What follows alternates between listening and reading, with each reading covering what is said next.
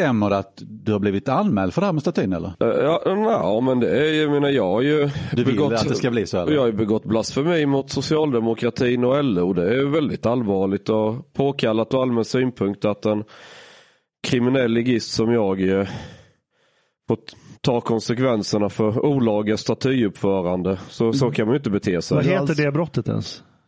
Det det? heter brott mot ordningslagen, den första paragrafen, tredje kapitlet och första stycket. Som eh, man då menar att, eh, ja, att det är lagrum som är aktuellt. Hur, hur gick förhöret? Ja, det var ju en ganska eh, ung polis får jag väl säga som eh, han försökte väl ta det här, eh, tillmäta det i allvar som det förtjänar. Eller han försökte väl göra sitt jobb i alla fall utan att och, och jag som vanligt eh, chans så gjorde det inte så lätt för honom.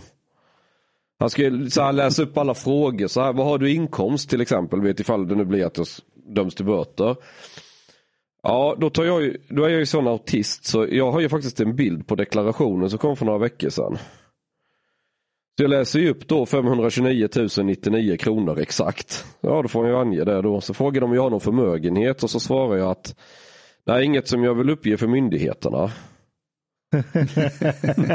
och, och, och då blir jag ju helt så här. Och sen frågar han om det nu blir rättegång, om det här vill jag offentlig försvarare. Så svarar jag att nej, jag kör rättshaverispåret. Jaha, nej, ingen offentlig försvarare då, kryssar i.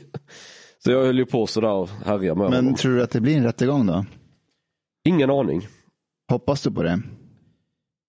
På ett plan ja, för jag tycker det är lite spännande om frågan prövas. Jag menar att det ska vara tillåtet att om man gör en staty eller någonting annat som eh, hur- alltså ordningslagen är ju till det finns ju olika intressen. Du som individ har ju ett intresse av att använda allmänna ytor för vad det nu kan vara för skäl. Och Ordningslagen är ju till för att reglera ditt individuella intresse gentemot allmänhetens intresse, eller i det här fallet Stockholms stad som markägare. Men Stockholms stad det är ju, det är ju alla som bor i Stockholm i princip. Ja. Och, och det ska finnas en rimlighet mellan, liksom, det ska inte vara en olägenhet för andra. Men eh, Norra Bantorget är ju en plats som används mycket till demonstrationer. Det är en plats där det redan står statyer. Tossestatyer då ja. Hjalmar Branting och andra sådana här monument. Om jag under coronatiden, då, då, jag får ju inte arrangera en demonstration när det är corona just för att smittspridning och hela det här. Men om jag då är lite kreativ och pragmatisk att okej, vi gör på ett annat sätt då, som är coronasäkert. Vi gör en staty liksom med dammsugaren och lite Lamotta. Folk fattar ju vad det handlar om ju. Elgrejerna och det, betongklumpen på 2,5 ton, den liksom är byggd som ett litet kärnkraftverk ju. Eh, de här ränderna på sidan. Jag har ju ansträngt mig. Du, du har ju verkligen varit älskad av alla. både Ja, ja folk vänster. gillar ju liksom, det är en kul grej. Och det, folk gillar ju lite så här lite rebellisk. Tyckte du att det var roligt, Rickard? Ja, och jag känner ju chans att jag, jag får nog erkänna att jag skrattade lite grann för mig själv faktiskt. Det är så typiskt genre på något sätt. Och det är ändå ganska oskyldigt för att jag menar man kan trots allt frakta bort den och sen har, det är inte så att någon större skada har skett egentligen. Ingen skada har skett. Vilka Nej, jag tänkte ska... mer på människors psyke kanske, jag vet. Ja, men lagen tar ingen- inte sikte på det. Nej, jag skojar bara. Men det är ingen som heller har varit arg över statyn. Nej, nej. Eh, nej. Jag tror att man känner inifrån polisen att ja, ska man använda, göra någonting på Stockholms stads mark då, då är det ju tillståndspliktigt. Det är ju grundregeln. Och Jag kan de ju lä- faktiskt hålla med om det på ett plan att så är det faktiskt. Ja, men lyssna nu. nu. ska- Det här kom upp under förhöret och då sa han till nu, mig. kommer, nu kommer rättshaveristen fram här. Jajamän. Varsågod. Jajamän. Frågar han mig, känner du till att, det- att eh, det kan vara tillståndsplikt för att använda liksom allmänna ytor? Jajamän, okej, vet du var man söker tillstånd? Ja, hos polisen. Sökte du tillstånd hos polisen för det här? Nej. Nej, varför inte det? Och då tänker ju alla, ha, busted, under det här förhöret liksom. Där, där tvingas jag erkänna. Så heter jag honom. Ja, om du går in på Stockholms stads ordningsstadga så kan du hitta regler om hundar och katter. Du kan hitta regler om att en patient som vetter mot gatan, hur, hur lång den får vara, på vilken höjd och bla bla. Du kan hitta alla möjliga saker. Men det står ingenting om att den som vill uppföra en staty. det finns ingen sådan blankett att fylla i för att jag vill sätta upp en staty. Och om inte det uttryckligen står där då är det på automatik, alltså är det inte uttryckligen förbjudet så är det tillåtet. Det, det är så liksom rättssamhället funkar. Det måste, legalitetsprincipen säger ju att jag som medborgare som givetvis sitter och, och läser lagboken varje kväll för jag och sover med händerna på täcket. Jag måste ju kunna själv på ett rim, inom rimlighetens gränser ha en chans att, att, att, att upptäcka att oj, så här får inte jag göra. För det står ju här i den här paragrafen eller i den här förordningen eller den här föreskriften. Men det är ju ingen som har tänkt på att någon jävla idiot snickrar ihop en fucking staty och ställer ut i Stockholm. Så det finns inget lagrum, eller för, eh, inte lagrum med förordning eller föreskrift. Därför kan du inte heller säga att det är tillståndspliktigt menar jag. Och, Det- därför, det- det- och därför vill du ha en rättegång också så att det blir en kanske det är värt att pröva det. praxis. Ja, det är därför jag menar att, att eh, eh, det finns skäl att pröva det. Sen om man då tittar på den här portalparagrafen då, eh, eh, första paragrafen, tredje Det kapitlet här låter som den här rättegångspodden typ. Ja, Jag Så- sitter och tänker, var har jag hamnat? så jag kan läsa upp den. För där, Vi, där, kan, vi har ingen struktur, vi vet inte vad hade vi det inte håller varit på Jean med. som satt där, då hade jag nog funderat lite grann. Jag funderar lite grann nu också, men nu känner jag Jean så att... Ja. Jo, men då menar de, första stycket då är det de menar att jag brutit mot. Då står det så här. En offentlig plats inom detaljplanelagt område får inte utan tillstånd av Polismyndigheten användas på ett sätt som inte stämmer överens med det ändamål som platsen har upplåtits för eller som inte är allmänt vedertaget. Jaha, vad har platsen upplåtits Ja, för? det. Ja, två meter bredvid är en staty på August Palm. Det är gamla sossepampan. Mm. Och det är allmänt vedertaget att det är statyer på Norra Bantorget. Snett över har du Hjalmar Mm. Branting där på andra sidan gatan. Och den plats som används för olika politiska protester och så här första maj och allt vad det är för någonting. Då Gälloborgen där. Ja, och jag argumenterat, jag visar ju på min hemsida att det, detta är en protest, liksom att arbetarklassens perspektiv när elpriserna drar iväg. Alla har inte råd att köpa en Tesla. Och det påverkar ju basindustrin, vågar ju inte etablera sig och priserna drar iväg. eh, eh, Vinter. Alltså det, det, det finns ju en allvar i det samtidigt. Ju. Man kan ju cykla. Och, men vad de inte säger, och, och det som gör det extra jobbigt för åklagaren, det är ju att det finns ett till stycke i samma paragraf. Då står det så här, tillstånd behövs dock inte om platsen tas i anspråk endast tillfälligt och i obetydlig omfattning och utan att inkräkta på någon annans tillstånd. Man kan säga att det är tre rekvisit eller villkor som ska vara uppfyllda för att det här eh, ska kunna åberopas. Okej, det inkräktar inte på någon annans tillstånd så den kan vi stryka direkt. Då är det obetydlig omfattning, ja det är exakt en kvadratmeter jag använt. Det menar jag rätt obetydligt. Eh, och endast tillfälligt, ja den stod där en vecka, sen var den hämtad. Det är väl tillfälligt, en staty står ju i hundra år ibland, ju, mer än det. Va? Vem var det som anmälde dig? Jag tror att det är någon inne på polisen som själva upprättat anmälan, men jag är inte helt säker. Okej, det är inte Stockholms stad som har hört av sig. Kan, ja, alltså jag fick ju ta, de ville ju både delge mig och slutdelge mig samtidigt. Ja. Okej. Och då fick jag till 29 mars eh, att lämna erinran om jag vill föra till något i förundersökning. Vilket jag också bad om. Jag bad polisen hålla ett förhör med Stockholms stad. Så nu ska de ju göra det. För Jag ville reda ut några. Okej, fortsättning följer. Rickard, Ja, det här var en intressant början. du, du, eh, är du från Växjö? Nej, Helsingborg, Helsingborg? men jag bor i Karlskrona. Okej, men visst jobbade du som lärare förut?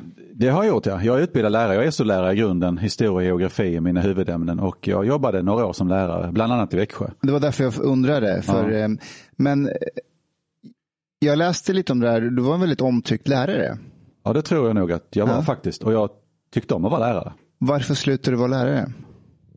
Ja, dels så var det ju för att jag faktiskt blev av med jobbet några gånger. På grund av mitt politiska engagemang.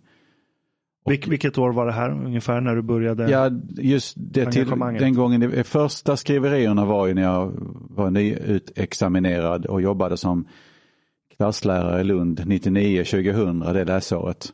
Och då blev det ju äh, riktiga skriverier.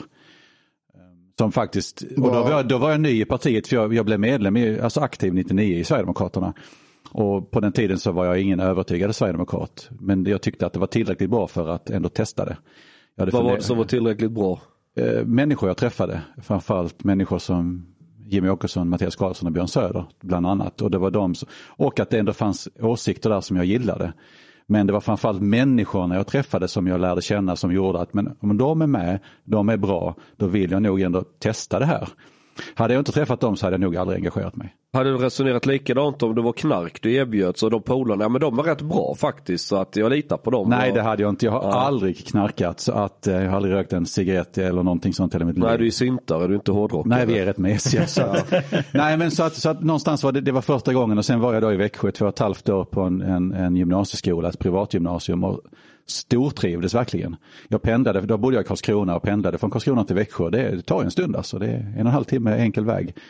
Men jag gjorde det för att jag ville jobba och jag trivdes där och var där i två och ett halvt år innan det blev skriverier. Och sen, skolan ville ju inte att jag skulle sluta egentligen, men det, det, var ju så enkelt som att eftersom att tidningen hade börjat skriva, då kände de att vi är ett privat gymnasium, vi vill inte ha ett minskat söktryck till exempel. Kan på, skolan kan påverkas av skriverierna så vi tycker nog det är bäst att du slutar. De var ju ärliga gentemot mig men de var inte ärliga utåt så att säga i media. Men den gången då, och då hade jag redan vid ett tidigare tillfälle fått andra skriverier i Karlskrona på en annan gymnasieskola och det var då tredje gången det i Växjö och då kände jag att jag hade tidigare tyckt någonstans eller hoppats eller haft som mål att kunna vara både lärare och engagera mig politiskt och göra det samtidigt. Och tidigare, då, innan det hände i Växjö, så kände jag att ingen ska tala om för mig vad jag ska tycka. Jag har inte gjort något fel, jag, jag, jag tror på det här, det, Sverige är en demokrati. Um, och jag måste kunna göra både och. Men efter det som hände i Växjö kände jag att jag får nog välja. Och då gick det så bra i valet 2006 att vi kom in i landstinget i Blekinge. Och jag blev gruppledare och politiker på heltid. Så då la jag helt enkelt läraryrket på hyllan och så blev jag heltidspolitiker. Och sen har det varit det sen dess och sen kom vi in i riksdagen 2010. När det här kom fram i Växjö, mm. var det någon av dina kollegor och studenter som visste om att du var med i SD? Uh, ja, de visste om det. Okej. Okay. Ja, ja. Det var ingen hemlighet. Åtminstone, alltså jag tror inte att alla på skolan kanske visste om det. Men de i klassen visste om det. Uh, det är jag ganska övertygad om. Hur var, hur var reaktionerna där? Jag som jag minns det så var eleverna så nöjda med mig så de tog mig i försvar. Och jag vet att det var en kille, jag minns, jo han gick, han, han var i en klass som jag undervisade i. Um, och jag minns inte vilken bakgrund han hade, om det var ex-Jugoslavien kan det ha varit. För jag vet att han kom fram till mig och vi hade en ganska öppen och hjärtlig diskussion. Det var inte så, men och han sa liksom, ska jag vara orolig nu? Eftersom att du är sverigedemokrat och man säger ju det här om dig, jag har ju läst i tidningen och kan det påverka mina betyg? Och jag, då, jag minns den diskussionen för jag tyckte att den var, den var egentligen ganska hemsk. Faktiskt. Och jag tror jag tog åt mig ganska mycket men jag, jag vet att jag svarar honom någonting i stil med att så här, om, om du märker att jag säger något dumt eller gör något dumt eller behandlar dig eller någon annan sämre, då tycker jag du ska säga ifrån. Du kan säga det till mig, men du ska ju säga det till ledningen. för att så. Och då, vi hade det samtalet och eh, det hände ju ingenting naturligtvis. Utan han, eh, då när jag till slut fick sluta så var han ju en av dem som eh, beklagade det och tog i hand och sa att du varit en jävligt bra lärare Rickard och det här är fan tråkigt. Och jag hade ett otroligt starkt stöd i klassen. Och jag, också, jag minns ju många lärare från min uppväxt som har varit väldigt tydliga med vad de står politiskt. Och jag har nog inga problem, jag tycker inte det är något fel så länge det inte går ut över liksom undervisningen. Men jag har alltid, eftersom jag har haft ögonen på mig, så, så känner jag det som sverigedemokrat, så jag har alltid varit extra noga med att, att aldrig någonstans ens dryfta vad jag tycker politiskt. Så att, alltså, åsikterna i klassen var ju snarare då i Växjö att men kom igen Rickard, var inte så mesig, vad tycker du? Så att det var ju snarare den reaktionen jag fick, att men kom igen, säg nu vad du tycker liksom.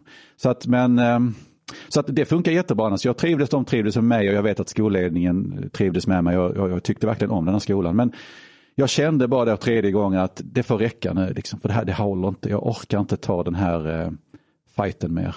Den här frågan som du fick av den här mm. Eh, studenten, mm. eller hur, mm. hur, hur, hur, gammal var han? Han gick då i, det måste ha varit en kille tror jag som gick i första året på gymnasiet, har jag mm. för mig. Jag är lite osäker men jag tror det var första året. Frågan du fick, tyckte du där och då att den var legitim eller var den bara orättvis?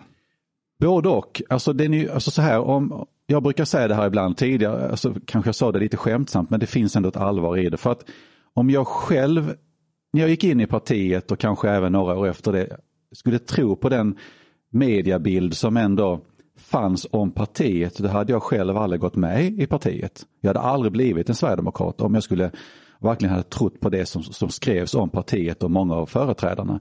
Så att har man den, tror man att det är så, alltså skriver någon i en tidning att de är nazister eller de är fascister eller de är antidemokrater, ja men det är väl klart att man reagerar.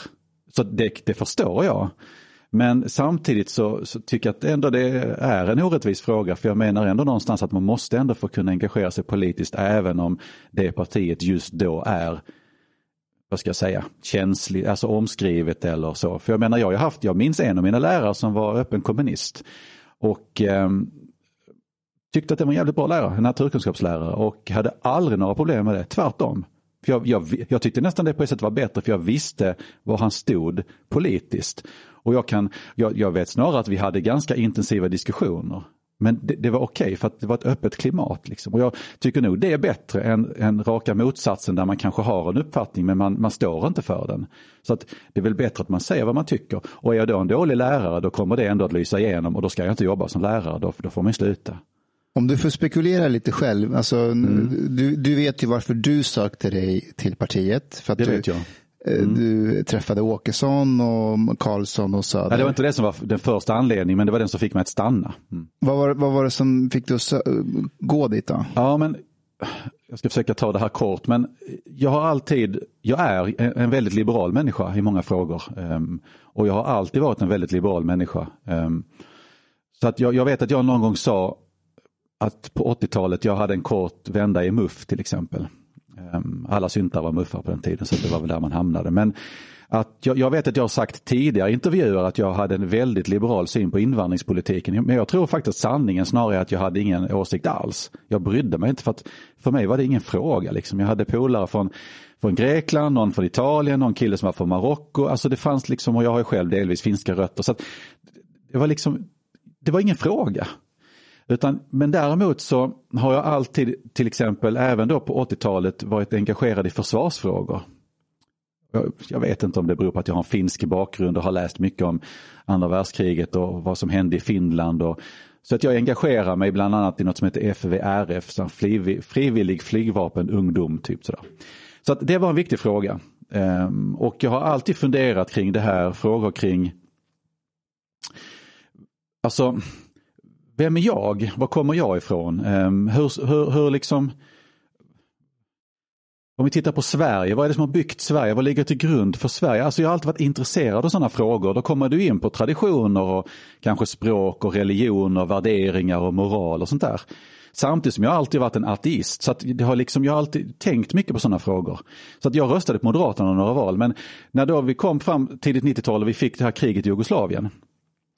Um, så tyckte jag för första gången började jag faktiskt fundera kring det här att okej, okay, nu har vi ett krig, många människor flyr, jag tycker det är helt rätt att vi ska hjälpa dem, men varför ska de stanna här?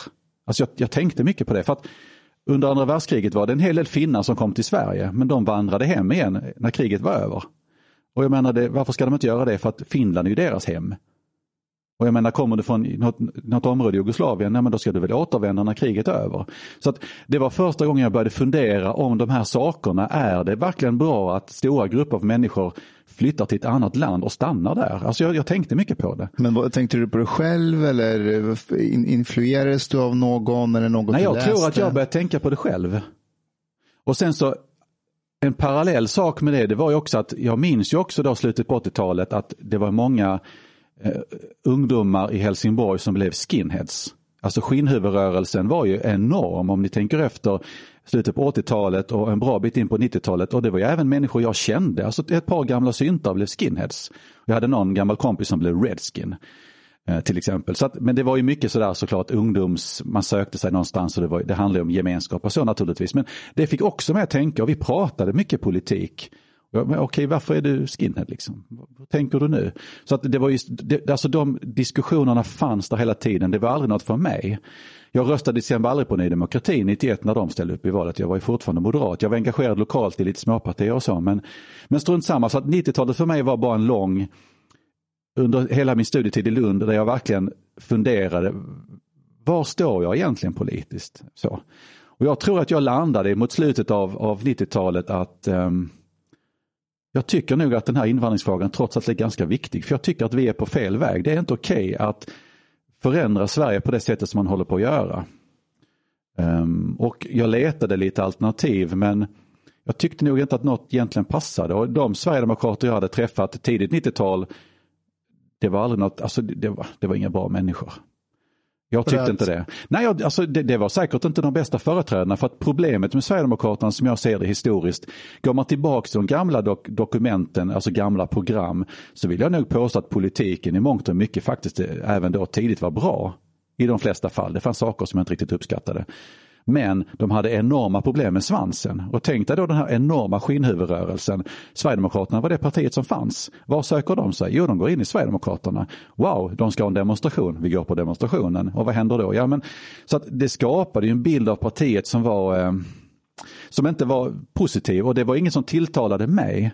Jag har aldrig gillat det här, den här gatustridsvarianten oavsett om du är vänster eller höger. Jag har alltid haft svårt för de här grupperna som ska ut och bråka på gator och torg. Jag har alltid varit väldigt lugn och sådär av mig. Men Vad var det du uppskattade med, med partiet och dess idéer och vad uppskattade du inte? du menar när jag sökte mig till partiet Ja. sen? Ehm, då jag, när jag gick med i partiet, de sakerna, alltså det var ju såklart, jag var ju, bara en sån enkel sak som 94 när vi skulle rösta om vårt medlemskap i, i EU, så röstade jag ja. Jag var en övertygad anhängare av EU. Men några år senare så hade jag bytt fot och blivit väldigt negativ. Eh, för jag tyckte att det utvecklades i fel riktning. Så att EU-frågan var en sak som, som jag funderade på. När jag, för att Moderaterna var väldigt positiva. Så jag sökte, tänkte att ja, men okej, jag har ändrat uppfattning där. Men det var, och, och framförallt då invandringsfrågan. Och då var det SD som var alternativet. Och då träffade jag i samband med valet 98 i Helsingborg, träffade jag några stycken som var aktiva och tänkte att ja, det är rätt schyssta individer. Liksom. Och efter det fick jag även kontakt med då, ja men till exempel Jimmy Åkesson och tyckte att ja men wow, vilka bra människor. Jag tror jag ska bli medlem och jag blev medlem. Lite trevande så i början. Och det var precis då jag slutade, ut, var färdigutbildad lärare också så att det, det kom nästan samtidigt. Så att det var invandringsfrågan, kanske EU-frågan, primärt försvarsfrågan möjligtvis som fick mig att söka mig till partiet, lite nyfiket. Men det var människor som till exempel Jimmy Åkesson, Björn Söder, Mattias Karlsson som fick mig att stanna och tänka att jag ska ändå försöka och ge det här en chans. Men jag tror inte jag hade gett en chans om jag inte hade träffat dem. När vi var inte det. utanför så vi diskuterade lite kort så här, vart vi står politiskt. Ja. Och du var ganska tydlig med att, eh, i alla fall idag, att du är klassiskt liberal. Och jag själv ser mig själv som väldigt lutad åt det libertarianska hållet. Så det är mycket jag delar med det klassiskt liberala tankesättet också. Eh, när, när du träffade på till exempel Jimmy Åkesson och Björn Söder på den tiden. Eh, var du klassiskt liberal på den tiden också? Och var det den sortens politiska hållning du såg hos dem då? Jag tror att jag, ja, men klassiskt liberal, det är klart såklart de här, om vi tittar på vårt samhälle så, så anser jag verkligen att det svenska samhället och västvärlden, men framförallt kanske de samhällen vi har lyckats bygga i, i de nordiska länderna är bland de bästa i hela världen. Och jag har nog alltid haft den sortens liberala värderingar fast jag tror aldrig riktigt jag har satt någon stämpel på det utan det är nog kanske på senare år som jag har verkligen tänkt att ja, men jag är faktiskt liberal också just för att jag, alltså för mig att vara socialkonservativ är ett, ett sätt att bevara alla de här landvinningar som vi har gjort i Sverige. Jämställdhet, jämlikhet, yttrandefrihet, åsiktsfrihet, religionsfrihet men också rätten att faktiskt avstå religion och slippa religion om du vill. För mig är det liksom att makten ska utgå från folket. Jag menar, sådana klassiska upplysningsideal. Um, och um, så att för mig är det att bevara de värdena och de värderingarna så att även mina barn och deras förhoppningsvis framtida barn ehm, också får le, liksom växa upp i ett samhälle där de ligger till grund för, för liksom hela, hela samhället. Och för mig är det viktigt. Jag, jag, det, ibland kan många tycka att det låter som överord men jag, jag tror tyvärr att det finns en överhängande risk att den period vi nu har upplevt och upplever fortfarande i vår del av världen kan vara en parentes i vår historia om vi inte är försiktiga. Och jag tycker att det finns många tendenser som, som tyder på att, att den här friheten är på väg att inskränkas. Och det skrämmer mig. Och det, för mig är det ett, en viktig förklaring till mitt stenhårda engagemang i Sverigedemokraterna och engagera mig politiskt. Är en liberal kraft då som, som värnar frihet? Nej, jag tycker absolut att vi värnar friheten och jag tror nog att du håller med om det Jean. Du, du har ju själv varit med och du vet ju ungefär var vi står men det är klart att vi är ett konservativt parti men som sagt jag menar vi, vi är ju, vi står ju upp för åsiktsfrihet och yttrandefrihet. Vi står ju upp för, för, för demokratin. Jag menar det är ju självklara värden. Um, så att, och det, det, tror jag att du vet, att så är det. Vi har ju faktiskt pratat en del du och jag också. Men nu, nu agerar jag journalist här, så jag man... vet ingenting. Nej, jag bara ställer bara... frågor som Anders för... Holmberg gör i 19 minuter jag, om jag, jag, jag tittar på dig så jag försöker bara liksom prata till dig. Jag vet att du är lite full i fan ibland så, men Nej. positivt då alltså. Har jag någonsin varit det? Nej, aldrig någonsin. Jag såg när 30 minuter igår. Ja, det var en intressant upplevelse. Jag tycker att vi måste bena ut det här. Vad tycker du egentligen okay. om Ungern? Jag vi, avbryter dig. Det var, det var alldeles för lite om, om, om Ungern tyckte jag. Eh, så jag tänkte att vi kör en specialare om Ungern och om vi hinner så går vi in lite på Polen också. Ah, Okej, okay. jag har gett mig in i det här. Jag, jag, jag bangar inte så att kör hårt. Ah, han, han driver kan, med dig. Kan vi inte vänta med Ungern och Polen en stund? Tack så mycket. Det, det, det, det, är en grej du nämner som jag tycker är intressant. Just det här med att den här friheten vi har i många mm. delar av Europa idag som bygger på upplysningsidealen, åsiktsfrihet, demokrati mm. och alla de här sakerna. Men om man tänker på det, så länge människan har existerat på den här planeten, mm. den här lilla liksom, rollen vi har haft med eh, mm. fria marknader och åsiktsfrihet och demokrati. Mm. Det är typ 0,1 procent av den tid människan existerat på den här planeten. Så det är knappt en ögonblinkning. Om ja, vi har haft en otrolig tur som har fått uppleva det här. Absolut, vi har mm. haft en otrolig tur och jag menar att alltså, upplysningsidealet, allt det där kulminerar ju i själva nationalstaten. Utan nationalstat mm. kan du inte ha de idealen på det sättet Exakt, som vi har idag. Exakt, jag applåderar dig. Jag håller med. Ja, fast men vänta, men här kommer... Här, Nej, nu slutar du här nu. Här kommer kruxet. För kan, du, kan du vi slutar här nu. Nej, men här kommer kruxet eh, och, och, och, det är där eh, liksom det skaver, eh, för mig i alla fall, när det gäller egentligen väldigt många partier i Sverige och Europa överlag. USA också för den delen. Och, och det är att så här, det är skriftkonst som la grunden för att vi ska kunna eh, liksom fullborda hela projektet med individen och individualismen som mm. idé för att det är människans individuella friheter som står i centrum av allting. Allt det här ledde ju till nationalstaten. Och det byggde på en värld där skrift var den dominerande informationsteknologin och du har massproduktion och fabriker och industrier som gör att väldigt många kan ha ett arbete. Men internet vänder ju upp och ner på allt det här. Så jag menar, poängen med nationalstat blir ganska absurd när information flödar konstant överallt hela tiden över nationsgränser. Där människors identitet idag, mer än vad många Eh, runt om i världen vill erkänna eller kan se. Mångas identitet formas inte av den geografiska zon de råkar vara i, utan en stor del av deras identitet formas på internet. Så för mig är liksom nationalstatsprojektet dödsdömt. Det är bara en fråga om tid. Eh, och, och, det är där det skaver. För jag menar, det verkar som att det är bara jag och några andra som ser det här. Och ändå bygger, fortsätter vi så här, insistera och bygga ett samhälle som bygger på helt godtyckligt upprättade... Tänk om du ser det fel då? Så kan det vara. Det är ja. därför jag frågar dig. Vad är det jag du säger ser tänk som om. Absolut, ja. jag är öppen för att ändra mig. Ja, en liten öppning här trots allt. Jag tycker att du har fel. Mm. Um, och jag menar någonstans att hela välfärdssamhällets existens, alltså grunden för den, finns som du säger i nationalstaten och i, i nationalismen. För det krävs ju ändå någonstans någon form av gemensam grund för att kunna bygga den sortens samhälle som Sverige är. Det måste ändå finnas saker som förenar och sen kan man diskutera vilka är de egentligen. Men historiskt sett har det ju varit saker som kultur, det är klart att det varierar från norr till söder, öster till väster, men självklart. Men kultur, språk, religion, värderingar, lagstiftning, eh, kanske till och med etnicitet. Alltså allt det tillsammans på ett eller annat sätt utgör då den här grunden. Och jag menar att det generella välfärdssamhället är något av det, det vackraste människan har kunnat skapa just för att det är ett jag tror inte vi kan bygga ett mer inkluderande samhälle där jag tycker också det finns en ganska bra balans mellan det kollektiva som vänsterkrafter ofta vill, liksom, det är det kollektiva som räknas, inget annat, men också individens frihet som, som vissa stater, kanske USA, i sin tur kanske drar till sin extrem. Jag tycker nog att vår välfärdsstat är teoretiskt sett åtminstone en ganska bra balans av det där, liksom. både kollektivet och individens frihet. Eh, och så kan man ju alltid diskutera såklart eh, man måste ju förändras med tiden och diskutera vad innebär individens frihet idag till exempel och så. Men jag gillar det. Och jag, jag, jag tror att det väldigt liberala samhälle som, som du verkar förespråka, Jag tror att det riskerar att skapa en stor grupp individer som kommer att hamna utanför och fara väldigt illa. Och det, det skrämmer mig. Så, så, långt är jag med dig i det att jag, menar, jag älskar faktumet att västvärlden uppfann nationalism på det sättet som kom från upplysningstankegodset. eh, liksom, tankegodset. Eh, och att vi har byggt välfärdsstater där de flesta kan ha det bra oavsett vilka förutsättningar de föds med. Den biten är jag med dig. Att det är en väldigt vacker skapelse. Och det är ett privilegium att få ha upplevt det. Mm. Liksom, återigen, 0,1 procent av vår existens på den här planeten och vi råkar uppleva det här. Mm.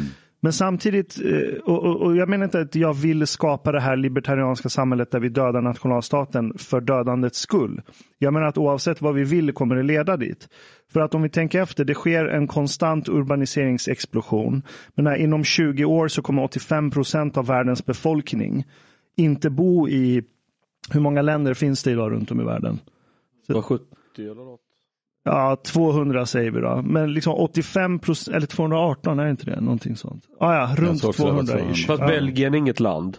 Okej, okay, alright. Vi har olika metrics. ja, men 215, 210, 220, något sånt. Och jag menar, om 20 år kommer ungefär 85 procent av världens befolkning inte bo i de här 220 länderna. De kommer bo i 600 stora städer. Och så snackar vi ändå om nationell identitet. Medan de flesta bor inte i nationen. De kommer bo i de städerna som bär upp de människorna som bor där. Så det kombinerat med internet, att du växer upp mentalt i alla fall i en global miljö och inte alls i den geografiska zon du befinner dig i. För mig så blir ekvationen så här, ju längre du håller kvar i nationalstaten så här, och insisterar på det, desto längre tid kommer det ta, eller vi skjuter bara på problemet.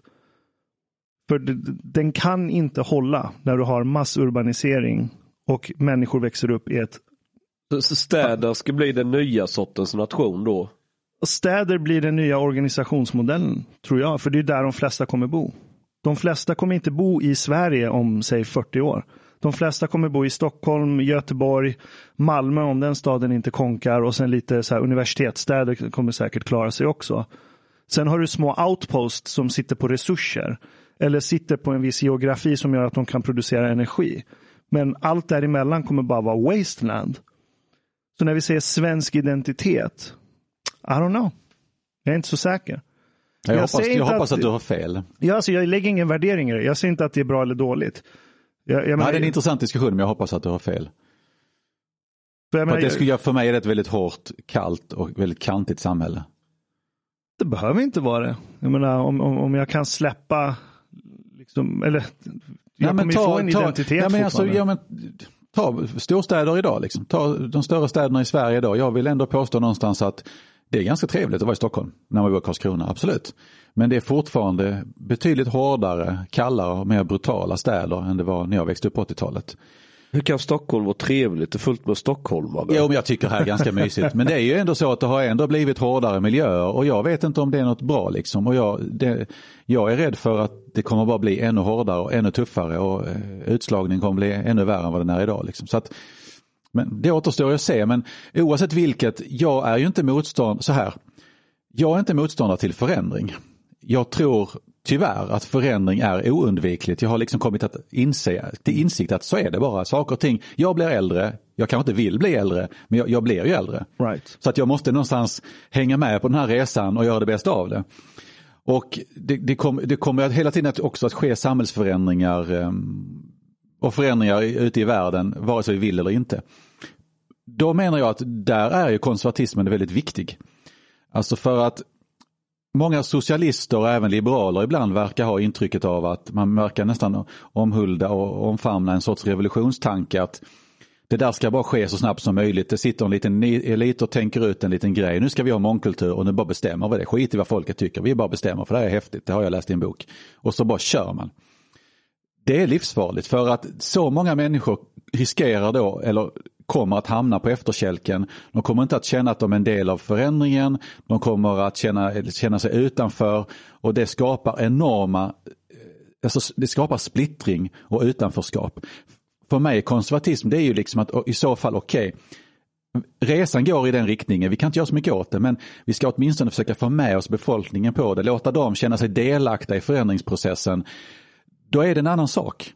Men där är vi inte idag, för att det sker så mycket över huvudet på folk och många partier och många före partiföreträdare de sitter liksom på någon sorts piedestal, pekar finger. Och, men jag vet bättre för jag är politiker och de andra får bara acceptera det. Jag struntar i vad de tycker. Och där är vi idag, så, så känner jag det. Lite överdrivet men det känns så ibland. Nej, men alltså, jag, jag är delvis med dig. Jag är inte revolutionär heller. Och jag tycker inte ja, det har att jag man inte sagt ska... Nej, nej, nej. Jag vill bara förtydliga det for the record så att vi inte så här pratar om, förbi varandra. Jag, jag, jag tycker inte att man ska experimentera med sociala system. För att det är väldigt svårt att veta vad Du som vill kommer inte hända. bygga en fet jävla månbas och... Månbas vill jag bygga, men då, då experimenterar Det inte vill jag folks... med. Wow, Fast så- vi kan prata om det sen. Ett problem som jag ser med Sverige. Det är att det finns ingen mål eller mening med landet. Vad vill Sverige? Åker jag, Ja, till, ett jag land, åker jag till ett land som, jag var nere, jag har ju besökt en politiker i Polen. Dominik Tarczynski, han har varit hemma hos mig också så där har vi hängt lite. Han, han satt ju i polska riksdagen, vad heter nu, Sejm, Sejmen. Och nu är han i EU-parlamentet. Man, man märker när man pratar med honom att de vill någonting. Vi ska bli starkare ekonomiskt än Tyskland. Vi ska bli bättre. Nu bygger vi industrier. Du kollar vilka fina vägar vi har byggt. Nu jävlar ska det här landet rustas upp. Polen ska tillbaka och, och, vara på, nu jävlar. De har en väldigt tydlig idé vad de vill. Liksom en ambition. Vill du höra något deprimerande? Vadå? Så Stockholms stad eh, hade bestämt sig för att de ska ha en ny digital plattform för sin skola.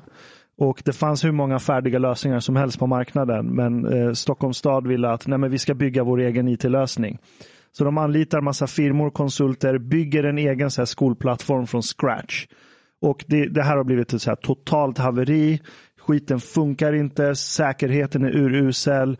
Eh, och sen är det några som själva har byggt ett alternativ till den gratis, lagt ut den som krossar Stockholms stads mångmiljonsatsning. Och då sitter det konsulter anlitade av Stockholms stad och pajar den här öppen källkodsalternativet som medborgare har byggt. Men här är det sjuka.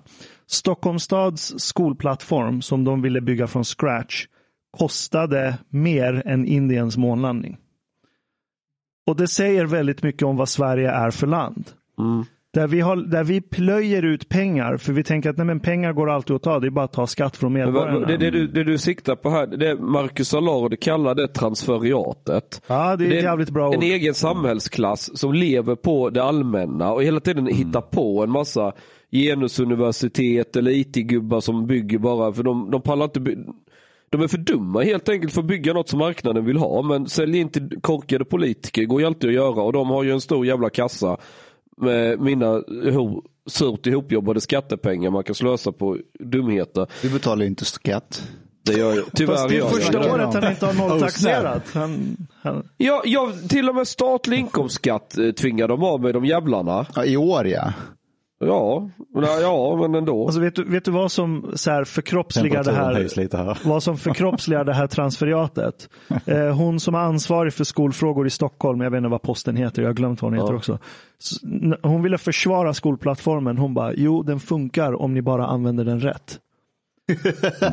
Och det är sån jävla översitteri mentalitet när du plöjt en jävla månlandningsprojekt på en skolplattform där du ska kolla kidsens närvaro. Och för mig, det är, det, det är Sverige ett nötskal. Det är tung byråkrati, skatt är en oändlig inkomstkälla och så sitter det folk och tror att de kan styra och Men göra man, bra. jo, men det, man vill ju inget riktigt med Sverige. Eh, På, om, man tänk, om vi backar till 50-60-talet, Stockholm byggdes ut, de byggde tunnelbanan. Visst, gräsliga, äckliga jävla funkishus som borde i lag förbjudas. Men man ville någonting. Det fanns en vision. Man hade en idé. Ja. Eh, vi Jo, det var- för att dra Sverige ur fattigdomen typ. Och, Precis, ja. men man, snabbt som fasiken byggde man ut kärnkraft, vägar, järnväg, vattenkraft. Mm. Vi hade företag som ABB var ju världsledande på. Men vi kanske har pikat. Ja, nu är det liksom nu, Thomas Gyr nämnde ju det här, att så här tre typer av generationer. Den första som bygger upp, den andra som förvaltar och den tredje som förstör. Det var, det var hos mig. Ja, det var, jaha, var det det jag, alltså, det var någon blek jävel som jag inte kommer ihåg så det kan stämma. Aha. eh, men, men, men och så i alla fall, och vi är i den generationen som Gyr pekar på som förstör.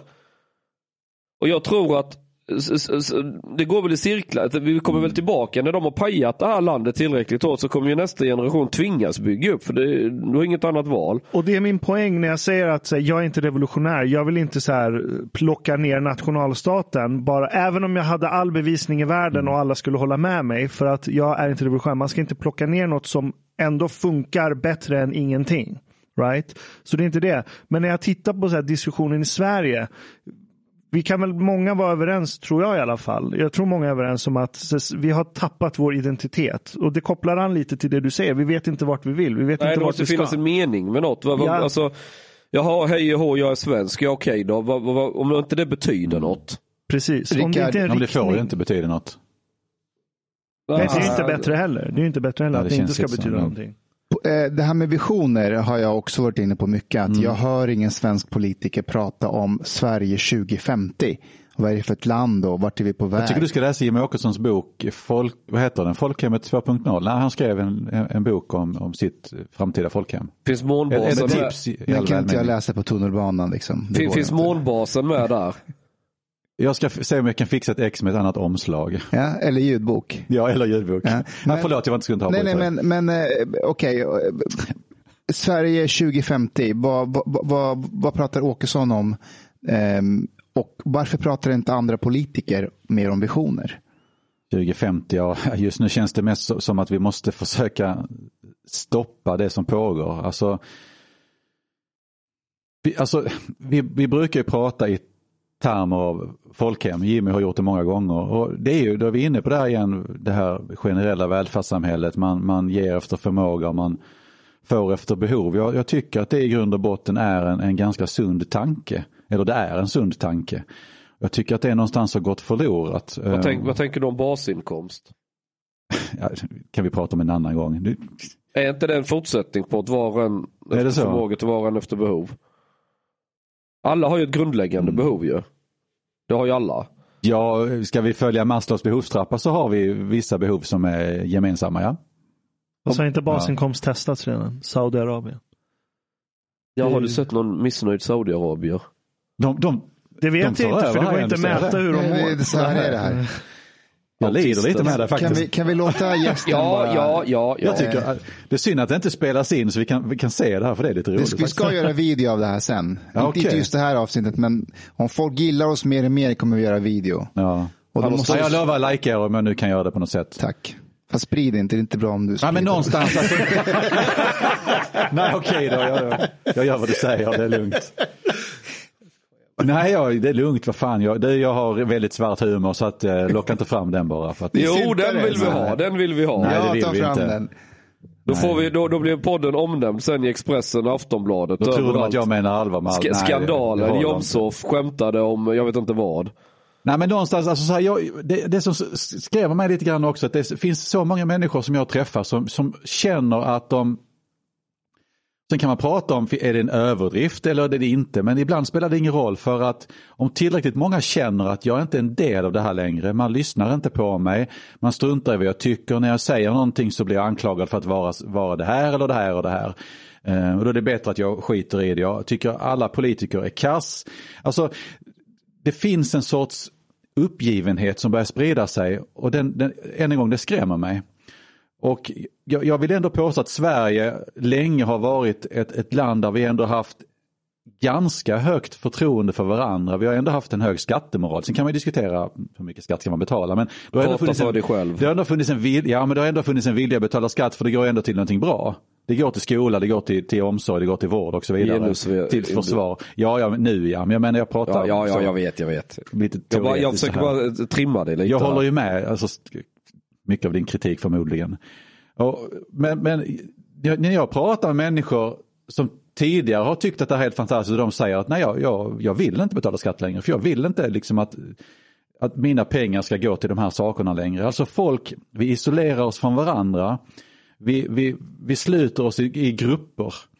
Och vi ser hur samhället glider isär. Jag tycker att det politiska samtalet har blivit hårdare, brutalare.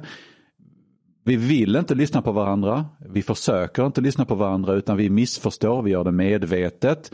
Vi vill skada varandra, vi vill smutskasta varandra. Alltså allt det här.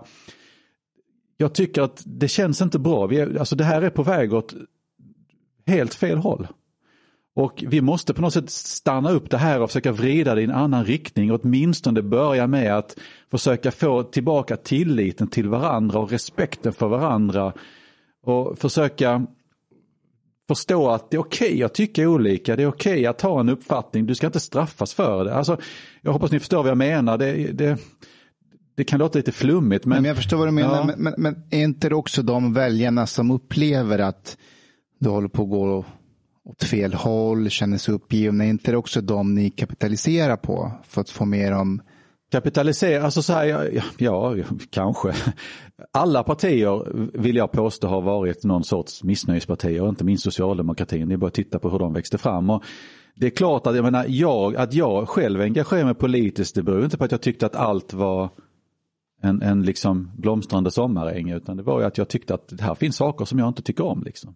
Som jag stör mig på, som jag irriterar mig på. Så det är klart att det där är ju en, en viktig kraft i, i, när någon engagerar sig. Det finns säkert många andra förklaringar också. Men jag tror att många engagerar sig politiskt för att de, de tycker att saker och ting är dåligt och de vill förändra det. Och det kan vara mycket väl vara en bra kraft om man kanaliserar det på rätt sätt. Det finns ju däremot grupper som kanaliserar det både på vänster och högerkanten och även religiösa grupper som kanaliserar det på helt fel sätt där man försöker ta den här kraften och få den till att bli någonting, alltså våldsamt, något negativt. Där man vill, vill fördjupa sprickorna och, och avstånden mellan människor. Något som slår mig när jag pratar med sverigedemokrater är att de beskriver ju det som du beskriver nu, den uppgivenheten, vart är landet på väg, det, förändringar går i allt för liksom, snabb fart. Mm. Men i nästa mening så kommer oftast det här, bara SD kommer till makten, då jävlar ska saker och ting lösa sig. Alltså man ser er, mm. och speciellt Jimmy, som någon slags frälsare. Som att ni sitter på lösningarna som ingen annan politiker eller politiskt parti har. Jag tänker så här, inte det, skrämmer inte det dig lite att, att man, man lägger så här mycket ansvar på er? Jo, det är en skrämmande. Jag, jag kan hålla med så långt att jag tycker nog att vi sitter på väldigt många lösningar. Faktiskt. Och det vore ju konstigt om jag inte tyckte det. Alltså, så jag för, för, förmodar att många politiska företrädare tycker det. Men jag, jag, tror nog att vi sitter på väldigt många lösningar på många av de problem som vi står inför. Men, alltså, demokratin är ju långsam. Och jag menar, det, vi kommer ju aldrig få 51 procent. Vi ska ju, för att vi överhuvudtaget ska komma någonstans, då måste vi, vi ska ju inte bara övertyga våra väljare och eventuella sympatisörer och så. Vi ska övertyga kanske då även Moderaternas och Kristdemokraternas sympatisörer så att de partierna tycker vi är bra att samarbeta med. Och det är ju en utmaning det också. Och sen så ska vi då försöka få en majoritet så vi kan bilda en regering. Och så när vi väl gör det, då ska vi sätta oss ner och förhandla. Och då ska vi börja ge och ta. Det låter väldigt osexigt allt det här. Ja men det är det ju. Och det här det, det, är ju en långsam process. Och det är intressant, för jag kan bara nämna en sak, för att det du tar upp är ju ändå, för att många människor säger precis det du säger. Jag vet att det är så. Och vi har haft ganska många som har engagerat sig som har blivit invalda i, i en kommun, ett kommunfullmäktige. Och man har skrivit sin första motion och så tänker man, nu jävlar, den här motionen är jättebra. Det spelar ingen roll om den är bra eller inte, man tycker själv att den är bra. Och så lägger man den. Och så går man upp och så blir man totalsågad och så blir den nedröstad.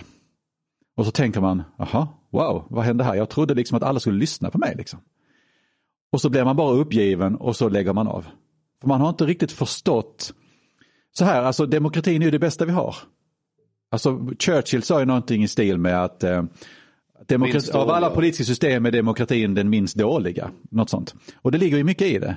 Och så att har man den förväntan, som du säger, och vi kommer till makten, vi, vi kanske är världens bästa förhandlare, vi kämpar som djur och lyckats få igenom jättemycket. Men jag kan garantera att många väljare kommer att tycka att, men vad fan, det där var ju bara hälften av det ni lovade. Vad är det här för någonting? Det händer ju ingenting ju. Så att jo, det finns ju en fara i det såklart. Framförallt om folk verkligen känner sig uppgivna utanför, att de kanske söker sig någon annanstans eller vänder demokratin ryggen. Så att jo, det skrämmer mig faktiskt. Um, och vi försöker, när jag är ute och föreläser, nu har jag inte gjort det på ett tag på under corona, men jag brukar föreläsa mycket om till exempel ideologi. Jag försöker verkligen förklara för våra företrädare, för oftast är det ju aktiva medlemmar som kommer att tänk nu på det här att det här är ingen lätt process. Det kommer att ta tid. Um, men att få alla sympatisörer att förstå det, ja. Alltså, ja, det, det, det är en viktig sak du lyfter men så att jo, det är ett tungt ansvar och det skrämmer mig lite faktiskt. Men eh, vilka lösningar som du menar att ni sitter på, vilka lösningar tror du mest attraherar de här som ser ert parti som en sorts här frälsning? Ja, men det är ju såklart att det är invandringen som primärt. Nu har vi, vi ett så stort parti så det finns ju de som kommer till oss av många andra anledningar, men invandringen är ju den främsta anledningen, självklart. Jag skulle då invända lite halvt. Ja, men det kan du göra. Jag, jag tror fortfarande att det är invandringen. Jag vet att eh, det är intressant för att om vi jämför idag med för tio år sedan och vi intervjuar medlemmar och eh, alltså ställer frågor så märker vi att mängden människor som kommer till oss på grund av invandringen minskar. Det är fler som kommer av andra anledningar. Men det är fortfarande invandring som är väldigt viktig. Och då, det är ju liksom att vi ska stoppa invandringen. Vi ska skicka hem de som saknar skäl att stanna här. Ja, men till exempel. Det är ju liksom det är fortfarande en av de viktiga sakerna. Varför är du förvånad eller vad vill du invända mot? Nej, när man pratar om invandring så väldigt många syftar. Det är inte så att man röstar SD bara för att ah, jag ogillar invandrare. Det är väldigt, nej, men det, det är väldigt, nej, nej, nej, nej, nej, nej, jag vill bara göra en poäng här. Utan när man pratar om invandring så förknippas det med otrygghet. Väldigt mycket. Självklart. Alltså, ordet invandring mm. används för att beskriva någonting som egentligen jag skulle säga mer är en trygghetsfråga. Ja, men jag håller med. Jag, om, du så, alltså, jag... om vi får en, en, ett, säg nu man tänker sig att SD kommer till makten och så skickar en signal till, till domstolar, till poliser. Man lägger mer pengar på poliser, skärper en del straff mm. men också liksom eh, på olika sätt nudgar liksom att nu, nu ska vi verkligen, verkligen sätta kallt, hårt jävla stål mot eh, gängkriminalitet, även vardagsbrottslighet, sånt som drabbar vanligt folk. Och när folk börjar märka den här skillnaden, att vänta lite. Man, man märker att det känns lite tryggare, eller det är det man hoppas kunna se. Jo, nej men du har helt rätt. Alltså jag håller med dig fullständigt, för det handlar inte bara såklart om invandring. Det är klart att allt det här hänger ihop. Jag menar, och Jimmy har också varit noga med det, att, att, att lyfta just trygghetsfrågan som den viktigaste. För att trygghetsfrågan genomsyrar så otroligt mycket. Det handlar ju dels om det du säger, den upplevda tryggheten och tryggheten på gator och torg. Att vi ska bekämpa buset, men det är också tryggheten i ålderdomen du ska ha ekonomisk trygghet och känna dig säker. Alltså, allt det där hänger, det hänger ihop, självklart. Men många, även jag, kopplar ju in invandringsfrågan där. Um, och en anledning till också till att jag inte tror på det mångkulturella samhället det är ju för att det skapar splittring, det skapar segregation och det skapar utanförskap. Och det gör att människor känner sig mindre hemma och mer osäkra.